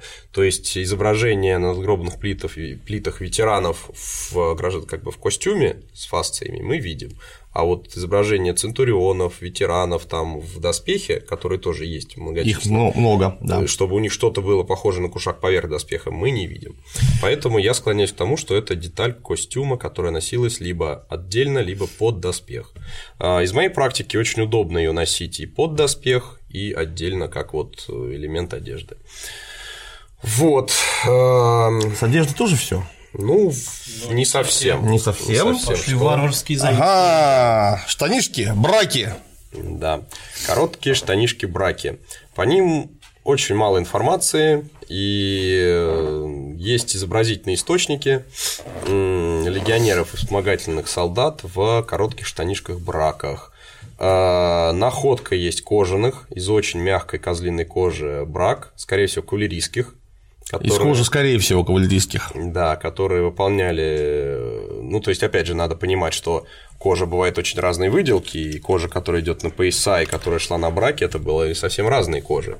То есть, это то же самое, как ткань, которая идет на э, плащ и на шарф. То есть, э, фактура выделки была совершенно разной. И штаны из тонкой выделанной кожи, они были довольно мягкие и гигиеничные. А, Сделаны эти штаны э, по находке выкройки из Германии. Собственно, отличительной их чертой является то, что они очень узенькие, то есть они плотно сидят по ноге. Скорее всего, конечно, носили какие-то там штаны попозже, то есть это первый век, там ближе ко второму заимствование штаны, естественно, заимствовали у варваров. Потому что в классической республиканской традиции было не принято носить штаны. Так и вообще вся средиземноморская традиция Без штанов. бесштанная. да, не, без не штанов. знали они, что это такое. Ну, они знали, Более но, того- они знали, но это считалось варварством. Ну, я имею в виду, что не имели традиции употребления. Да. Причем очень интересно, что стойки уже в республиканскую, позднюю республиканскую эпоху считали, что очень ужасно, когда мужчина носит э, длиннополые одежды. Потому что понятно, что там все-таки солнце светит, и не очень приятно, когда тебя это солнце целый день обдает своими фотонами.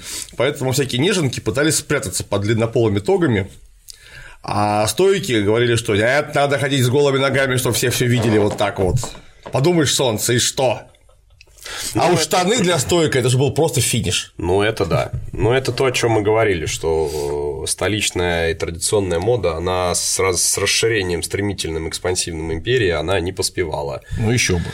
Так, что у нас дальше? Вот. Ну, дальше у нас идет а, уже такие предметы, так сказать, э, декоративные. Это плащ сагум. То есть, если плащ пенула, это чисто плащ-палатка, в которой можно там спать в окопах, э, в грязи, в лагерях и где угодно, ее не жалко, то сагум это уже более такой парадный плащ, э, который носился как вместе на торжественных мероприятиях, так и с гражданским костюмом, там выход на город, в город, он э, встречается, собственно, тоже, как и в Все у вас крымская какая-то колючка крымская да, знакомая узнаю. Невозможно вывести просто. То есть я уже два раза перебрал свой комплект, но крымские колючки, они никуда не делись. Соответственно, он имеет очень простую... Переселились на ковер домой. А Он имеет очень простую прямоугольную выкройку, Он просто квадрат, квадрат прямоугольник ткани, да? Прямоугольник, да, ткани, соответственно, вот такой очень фактурной, красивой шерсти. Красились они там в разные тона. Ну, красный он Вот красный это очень богато. Красный Он дорого стоил. цветом Марса, да, и, в общем, скорее всего, такой плащ себе принципал какой-то мог позволить носить, ну, или там достойный ветеран. Э, Крепились плащи на теле фибулами, это, собственно, застежка, которая тоже бытовала очень долгое время везде, во всех культурах. Ну, вот этот плащ крепится такой вот кельтской фибулой, которую, собственно, в массе римские солдаты заимствовали. Да, кстати, замечательно узнаваемая, еще латенская, наверное, форма, то есть эпохи раннего железного века, она, по-моему, не поменялась до, ну, принципиально, имею в виду, не поменялась до 6 века нашей эры аж. Да, Из них потом получились знаменитые арбалетовидные фибулы. Вот, ну а римляне, они как американцы были. Все самое прикольное со всего мира тянули к себе. тянули к себе и радостно употребляли. Вот. А, ну, собственно, по одежде все. Здесь вот у нас еще представлены такие э, наручники, как э, многие женщины почему-то думают, когда их видят на легионере. А что они еще могут подумать? На самом деле это торквисы, это наградные такие штуки, которые носились вот здесь. А, Это награды, которые выдавались военнослужащим за какие-то неимоверные достижения в бою, в первую очередь, или в службе. А, Их тоже позаимствовали у кельтов, потому что старые добрые республиканские времена добычу просто делили, потому что еще не было регулярной армии, и там вот что награбили, то и раздали солдатам, полководцу, ну, в общем, такая классическая схема. А когда армия Отобрали у кельтов торквисов Да. и А, раздали. И раздали. А потом как бы это превратилось в такую официальную награду, которую выдавали там за какие-то достижения. Археологии на них очень мало, и непонятно, награждались ли ими солдаты, потому что встречаются изображения только на принципалах торквисов, и нету четких археологических находок. То есть есть кельтские различные украшения, есть какие-то детали. Ну, в общем, это такая. Да и некая- устава у нас нету от римской армии. Непонятно было, каков был статут награды. Да, что, за что точно кому. полагалось. Да, совершенно верно. К сожалению, поэтому вот разобраться с наградами очень тяжело. Но это вот такая версия для опциона заслуженного нашего легиона. Вот такие торквисы. Конечно, наручники. Что ты рассказываешь там, торквисы. Ну, собственно, наручники это и есть. Э, То есть э, в кельтской традиции это же Ну, это, Это запястье. браслет. Да, запястье. Армила. То есть это Легко браслет, узнаваемый. который носится на запястье. Они, естественно, были чуть поменьше. А в наградах они трансформировались в такой неутилитарный символ просто вот Ну, большая, красивая железка, Цвет мета. кусок, да, цвет мета какого-то. Всем кажется, что ты сразу очень Да. богатый. Опять же, это же носимый капиталец с собой Да, сразу. это чистый кусок серебра, который всегда можно монетизировать на старости. Именно так. Да и опять же, выглядит-то как прямо. Сильно. Легионер Жуков для выполнения приказа прибыл. А, да, единственное, конечно, вот не очень понятно, как их носили, потому что вот эта вот выполненная из шерсти перевесь, она, то есть они, по сути, за счет собственного веса держатся.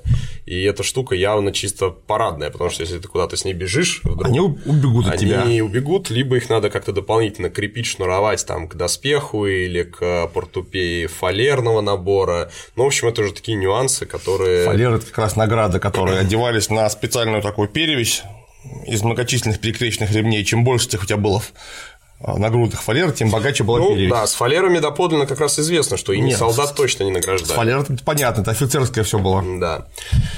Вот, э, ну что ж, вкратце все, что у нас осталось теперь. Самое, э, так сказать, бытовуха. э, Бытовуха, легионер не только воевал, и в основном он не воевал, естественно, просто в основном он 99% жизни проводил в быту. А обеспечение солдатского быта – это основа боеготовности, потому что если солдат плохо накормлен и не обогрет, он будет плохо воевать. Или вообще не будет воевать, или потому что заболеет помрёт, гриппом. Или помрет. Поэтому давайте посмотрим, чем легионеры питались, Э, ну, Как давайте жили? начнем, наверное, с того, в чем это все носили. в чем это все носили, да. Вот фурка знаменитая, правильно я Да, понимаю? это знаменитая фурка. Фурка, она же вилка. Археологии на нее тоже нет, потому что палочки явно приходящих в негодность фурок пускались на растопку или Ну, еще палка и куда-то. палка, она же не имеет ценности никакой да, под собой ценности вообще. никакой не было. А, Вот э, изображение на колонне Трояна мы видим этих фурок. То есть это по сути шест, который носится на плече. К этому шесту крепится пилум, шансовый инструмент и, конечно, вещмешок различный в комплектации. Попозже мы все это соберем. Значит, на фурку надевается вещмешок. А в котором вещь мешок носится- кладется все. Все, да. Плюс к нему крепится скатка пенулы. То есть плащик, кто забыл. Да, но это все подробно как раз можно вот в фото-видео-отчетах о походе посмотреть. Э, Ссылочки мы приложим, если не забудем. Я вижу у вас прям это, как в Римской империи, страсть к фаллическим символам, все вырезано как положено. э, Да, ну как бы изображение фалоса в римской культуре, оно было повсеместно, э, в огромном количестве из- известны привески, терракотовые всякие светильники, статуэтки, э, там накладки над дверьми, входн- над входными дверьми домов в виде различных мужских половых органов с крыльями там и чем только угодно, потому что Некоторые, прямо скажем, вещи э, из керамики, которые хранятся в Государственном ордене Ленина э, Эрмитаже, прям даже на выставку выносить не- неприлично. 16 плюс просто да, там, сразу да, попадают под 16 плюс категорию. тут же. А, потому что это был символ удачи, Плодородия, здоровья. и здоровья, конечно. Поэтому его, естественно, везде пытались всунуть. Ну и вот вполне возможно. пытались С тех пор мало что поменялось. Это точно. Только категории возрастные ввели. почему-то. Итак, в общем, вполне вероятно, что скучающий легионер, выстругивая себе фурку, мог украсить ее такими вот По-благородному. Мало того, помимо эстетики, э, эти зарубки выполняют функции зацепов. Ну да, ограничители. э, ограничителей для различных шнурков экипировки, чтобы у тебя все это с фурки не сползало в разные стороны. И когда мы ее соберем и покажем нашим зрителям, э, будет видно, что вот эта вот засечка, она является стопором для того, чтобы ковшик, нож и прочая всякая мелочуга у тебя во время похода не съехала и не упала на ногу сзади идущему товарищу. Поэтому помимо как бы прекрасной э, символики мужественности и здоровья, это еще и функциональная вещь. Вот, ну давайте подробнее разберем то, что носили на фурке и в вещмешке. А, Иван, можешь там внести там все остальное? О, целый мешок. Богатый набор мешка. Да. Э, давай, наверное, как-то вот разложим. Значит, на одежде мы останавливаться не будем, потому что понятно, что с собой обязательно надо было одну-две сменных туники, э, второй плащ, на котором можно спать, им же можно укрываться дополнительно, как-то греться. Носки всякие. Всякие носки, там мелочевка какая-то, бытовуха, вот мы на ней остановимся. Естественно, нож – это обязательный предмет э, походного быта, хозяйственной деятельности. Готовить, резать, отрезать кусок веревки, все что угодно, да. без ножа нельзя Очень походе. забавная форма у этих ножей, конечно. Они такие, что часто встречаются. Да, э, в массе своей хозяйственные ножи по находкам вот такой вот интересной формы. Ятаганообразный. В принципе, логично. Резать ты им куда как удобно из-за обратного изгиба. Это ж прямо вот так вот берешь это, сразу раз, и оно все отрезает. Ну, в общем, да, рукоятки были костяные, деревянные, с различными циркульными или э, там линейными орнаментами. Это явно тоже, то есть, как бы каждый делал сам под себя, ну, ленивые могли купить. Но так как в армии было много свободного времени, вполне возможно, что это сидело каждый сам себе нарезал такие орнаменты на рукоятках. Так, что тут у нас еще интересного? Ну, посуда. э, Самая простая. Да, посуда была самая простая.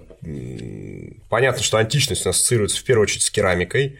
И находок тонкостенной краснолаковой керамики огромное количество как на территории Европы, так и на территории нашего Крыма, где можно посчитать кучу публикаций. Тем не менее, естественно, в походе такая посуда неудобна, и деревянной посуды тоже найдено в количестве. Причем формой токарной обработки она очень напоминает керамическую. То есть для реконструкции деревянной посуды можно смело брать любую керамическую тарелку и повторять ее очертания, и ты точно не прогадаешь, потому что ну, была определенная стилистика, и ее старались повторять просто в другом материале. Ну, вот, это, это логично. такая самая простая убогая мисочка, сделанная по мотивам находки из Израиля. А, в оригинале она была из акации, а у нас здесь она, по-моему, из ольхи. Пропитывайте чем-нибудь. Да, конечно, они пропитываются маслом, иначе они все потрескаются. Потрескаются и будут ужасно вонять через некоторое время. М, Да. Иван, а можно вот бронзовую посуду нам и жаровню? Да, спасибо. А, ну, если из тарелки непосредственно ели, то готовили раз... э, Вот жаровня, решеточка, вот она, кто не видит. Самая обычная. Сейчас такие в Икее продаются, очень похожие. ну, в принципе... Ничего не поменялось. Эм, Централизованное питание в римской армии не было. То есть не было полевых кухонь, как у нас сейчас э, питались артелями или контуберниями, то бишь небольшими отделениями, которые жили в рамках одной палатки, которые нам это 8 человек контуберний. Э, Они жили вместе, вместе находились на марше, вместе стояли в строю, то есть это была такая единица тактическая минимальная. Она же обеспечивала себя продуктами питания. Э, У легионера, естественно, имелась своя посуда для готовки и э, хост там обеспечения. Это котелочек ситула емкостью где-то полтора-два литра. Вот тоже они такие бронзовые, цельно тянутые, очень легкие и очень удобные в быту. Вот их подвешивали, видимо, на треножке на какой-нибудь. Э, Ну нет, этот шнурок он как раз для использования А, на для переноски. для переноски на фурке. Вот. А во время готовки его, конечно, снимали, потому что он сгорит иначе просто. Ну, не буду сейчас его снимать, и так Ну, понятно. пускай будет, да. Вот, э, в количестве найдены различные жаровни, э, но вряд ли их таскали на себе, это все грузилось на ослика или там мула. На контубернию полагались э, небольшие ручные жернова для пшеницы, один котелок на 4 литра и индивидуальная посуда для легионеров. Вот это очень красивый, интересный ковшик, Патера называется, бронзовый.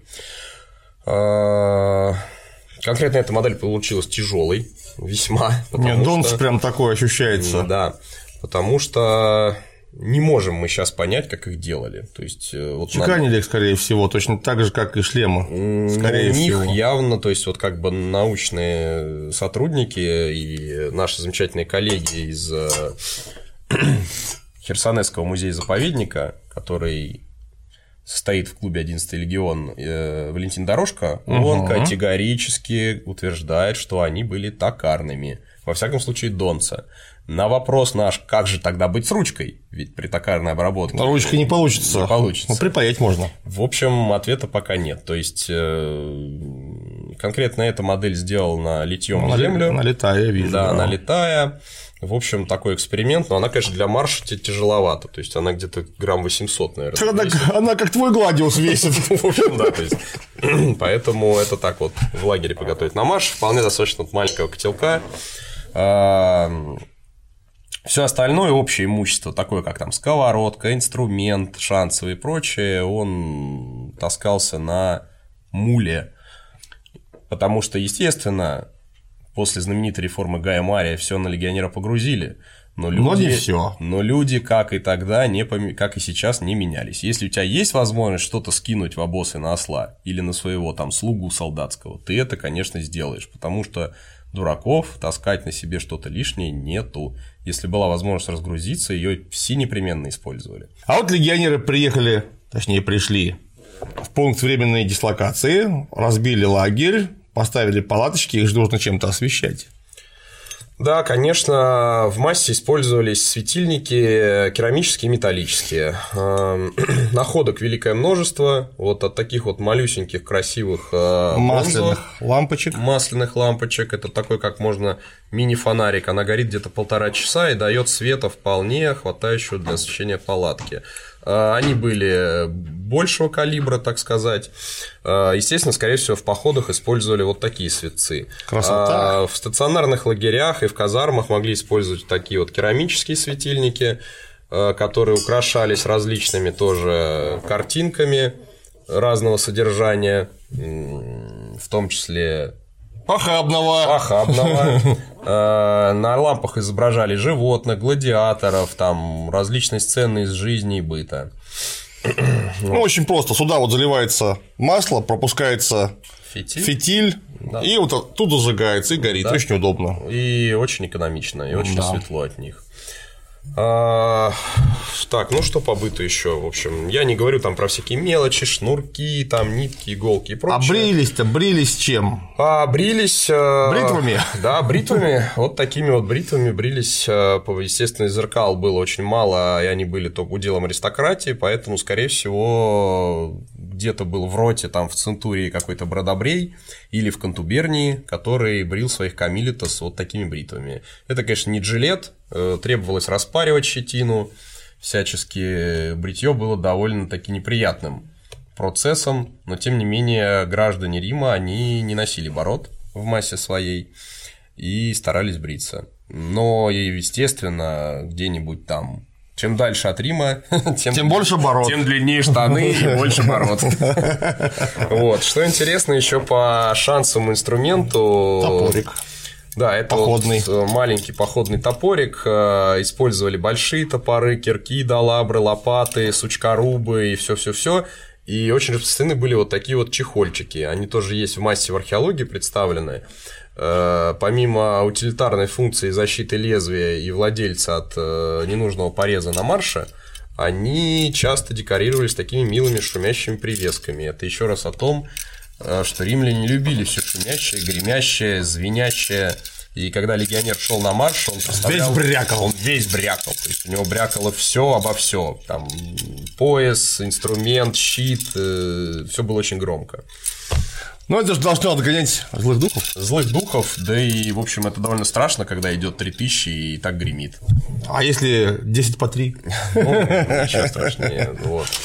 Ну, фляжка, да?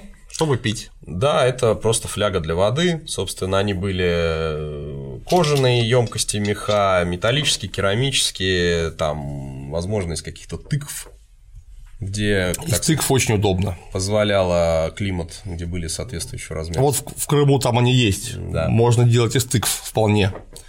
Так, ну что, ну, Примерно общем, со снаряжением почти закончили. Я думаю, что по верхам пробежались. Естественно, здесь представлен минимальный набор, потому что, конечно, в быту у каждого человека еще куча всего есть, там, начиная от игральных костей, чтобы скрасить свой досуг, и заканчивая вот такими вот планшетом для записи там каких-то своих текущих дел. То есть... Э... Взносы на еду. Батов 2500 Вот, совершенно верно. Олег плюс один, 4200. Витя 200. Стас 200. Смотрите, а вот Батов любит больше всех жрать, потому что он сдал 2500, остальные по 200. А, собственно, да, это церы э, или тессеры, которые, на которых удобно писать. Это информация с фестиваля о взносах, собственно, личного состава. Это воск, плотный, плотно залитый в деревянное такое, такую деревянную ванночку, или, как бы сказали экономисты, ковчег, где стилом оттискивается да. необходимая информация, это... потом это можно заровнять и писать заново. Да, это такой сержантский планшет для записи информации о текущих делах, караулах, нарядах, кто сколько не сдал на еду и прочее, прочее, прочее. А, поэтому таких бытовых вещей много, и это очень интересно восстанавливать и реконструировать, потому что легионер это не просто человек с мечом и копьем, а это огромный набор хозяйственно-бытовых всяких вещей, которые и составляют суть живой истории реконструкции. Поэтому мы стараемся большое внимание этому всему уделять. Ну что, теперь нужно в комплекте, так сказать, посмотреть. Да, давай пойдем оденем нашего легионера и в военное. Военное. А потом в костюм, да? Потом в костюм. Хорошо, тогда пока запись мы тормозим и идем переодеваться. А вот мы видим легионера в сборе. Это у нас Дмитрий Власов из Новосибирска, он же ветеран 11-го да и вообще военно-исторической реконструкции. Легионер Крикс. Точно. Похож на Гала, но не Гал, только похож. Вот все, что мы вам показали, мы одели на него в сборе. Во-первых, это, конечно же, щит с. Вот. Вот так он удерживается. Да, кулачный хват. Кулачный хват и горизонтальная удерживающая планка. Вот очень удобно подвешенный, ты вернись, пожалуйста, боком к камере. Очень удобно подвешенный на специальных петлях меч, то есть его не нужно привязывать, застегивать, это просто петля одевается на вот такую кнопку. Соответственно, меч носился под правую руку всегда. Это очень удобно. Ты да. стороны выходишь, как бы, и все. И ты стоишь. Когда тебе сделать это обратно, ты делаешь это обратно. Прекрасно. Так, если убрать щит, убрать щит, то с левой стороны будет видно. Опа. С левой стороны будет видно кинжал Пугио, который закреплен точно так же, как закреплен меч. Вот. И вот мы видим рукава туники, которые подеты под кольчугу. В принципе, я думаю, что если погода требовала, можно было одеть туда две, например, туники, что только увеличивало защитные свойства с одной стороны, с другой стороны давало тепло на походе. Вот мы видим шарф, который помещен под край кольчуги, как мы и говорили. Ну и, собственно говоря, саму лорику Хамату, застегнуто такой вот бронзовой петлей. Если сзади посмотреть, сзади, вот мы видим эту самую защитную пластину кольчужную и работу заднего этого самого козырька, заднего затыльника у шлема, который, с одной стороны, хорошо ложится на поддоспешный шарфик и несет специальное кольцо, через которое пропускаются шнурки, которые фиксируют на уши и, собственно, сам шлем. Вот сейчас у нас шлем не в полном сборе, то есть нет никаких плюмажей, перьев, только вот такая утилитарная утилитарная форма. Ну, вот примерно так легионер выглядел в доспехе, готовый к бою. Осталось только ему пилом дать, но пилом, как я уже говорил, у нас с собой нету. Да. Мы его покажем, покажем на картинке пилом. так, ну что там с фуркой? Почти готово. Шикарно.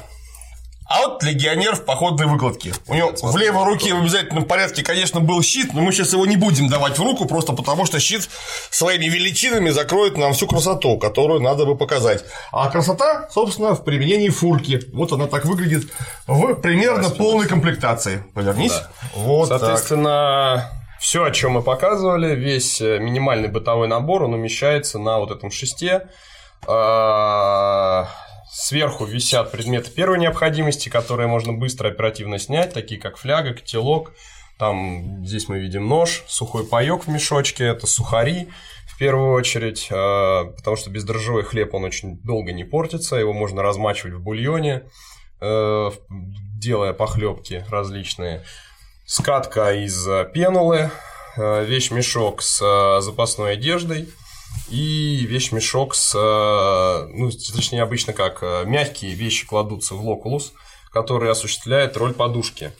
Он лежит четко на спине. То есть на колонии Трояна мы видим очень забавное изображение, когда легионеры несут фурки как знамена вот так вот над собой. Естественно, что вес фурки, он где-то со снаряжением 20-25 килограмм, вот эти вот все мешки, одежда там и прочее, набегает прилично веса.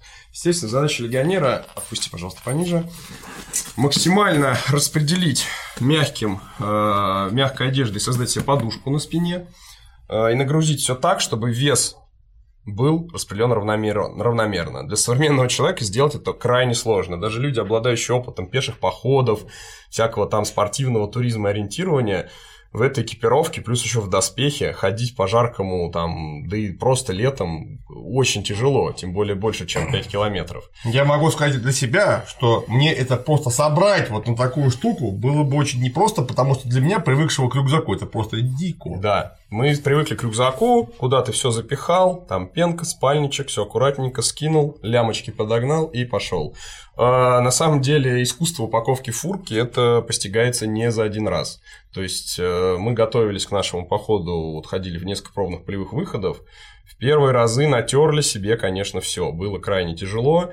И обманчивое впечатление, когда ты первый раз закидываешь на себя вот этот скарб, кажется, что вроде, блин, классно, удобно, но через километр начинается понимание, что ковшик бьет тебя по локтю, там все звенит, висит, у тебя перекожа, она постоянно перекашивается. И важна даже форма этой палки. То есть обратите внимание, что вот эта вот последняя модификация, она слегка эллипсовидную уплощенную форму имеет, то есть чтобы распределить давление. И, конечно, важна длина, то есть это рычаг противовес. Понятно. А, поэтому мелочей не бывает, и важно уметь, конечно, легионер должен как минимум уметь паковать фурку. Ну, а особенно отмороженные персонажи, которые угорают по Линк History, они еще с этим ходят в походы многокилометровые. А, по поводу переноски щита, важно сказать, что распространено мнение, что легионеры носили щит за спиной.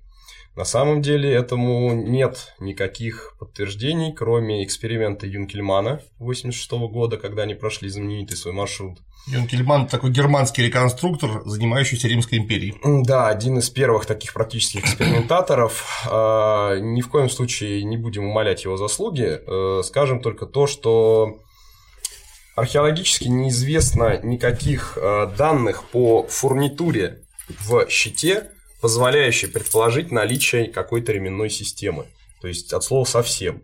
То есть, если на счетах эпохи викингов мы видим, да, там скобы с кольцами, которые явно трактуются как некая фурнитура для ремней.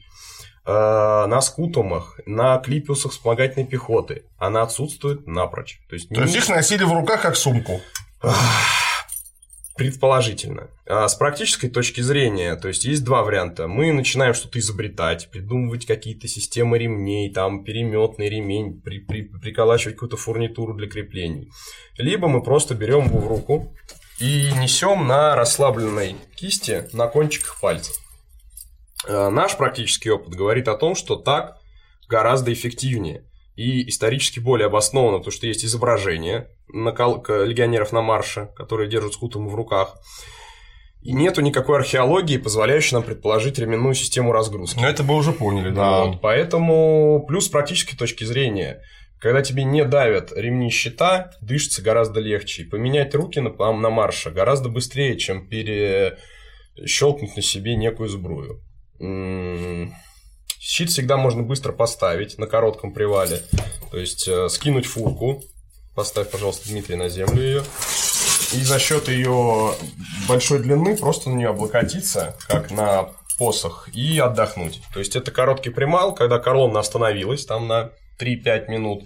Ты быстро себя все скинул, оперся на фурку, подышал, пошел дальше. Расстегивать на себе все вот эти вот ремни портупеи, это так не получится. Плюс, опять же, по команде Центуриона или там старшего колонны можно поменять плечи фурки, то есть справа налево плеча переложить и поменять щитовую руку. Удобно? Весьма, весьма удобно. Ну что, наверное, на сегодня все. Все, что хотели рассказать, вроде бы поведали. Вроде все.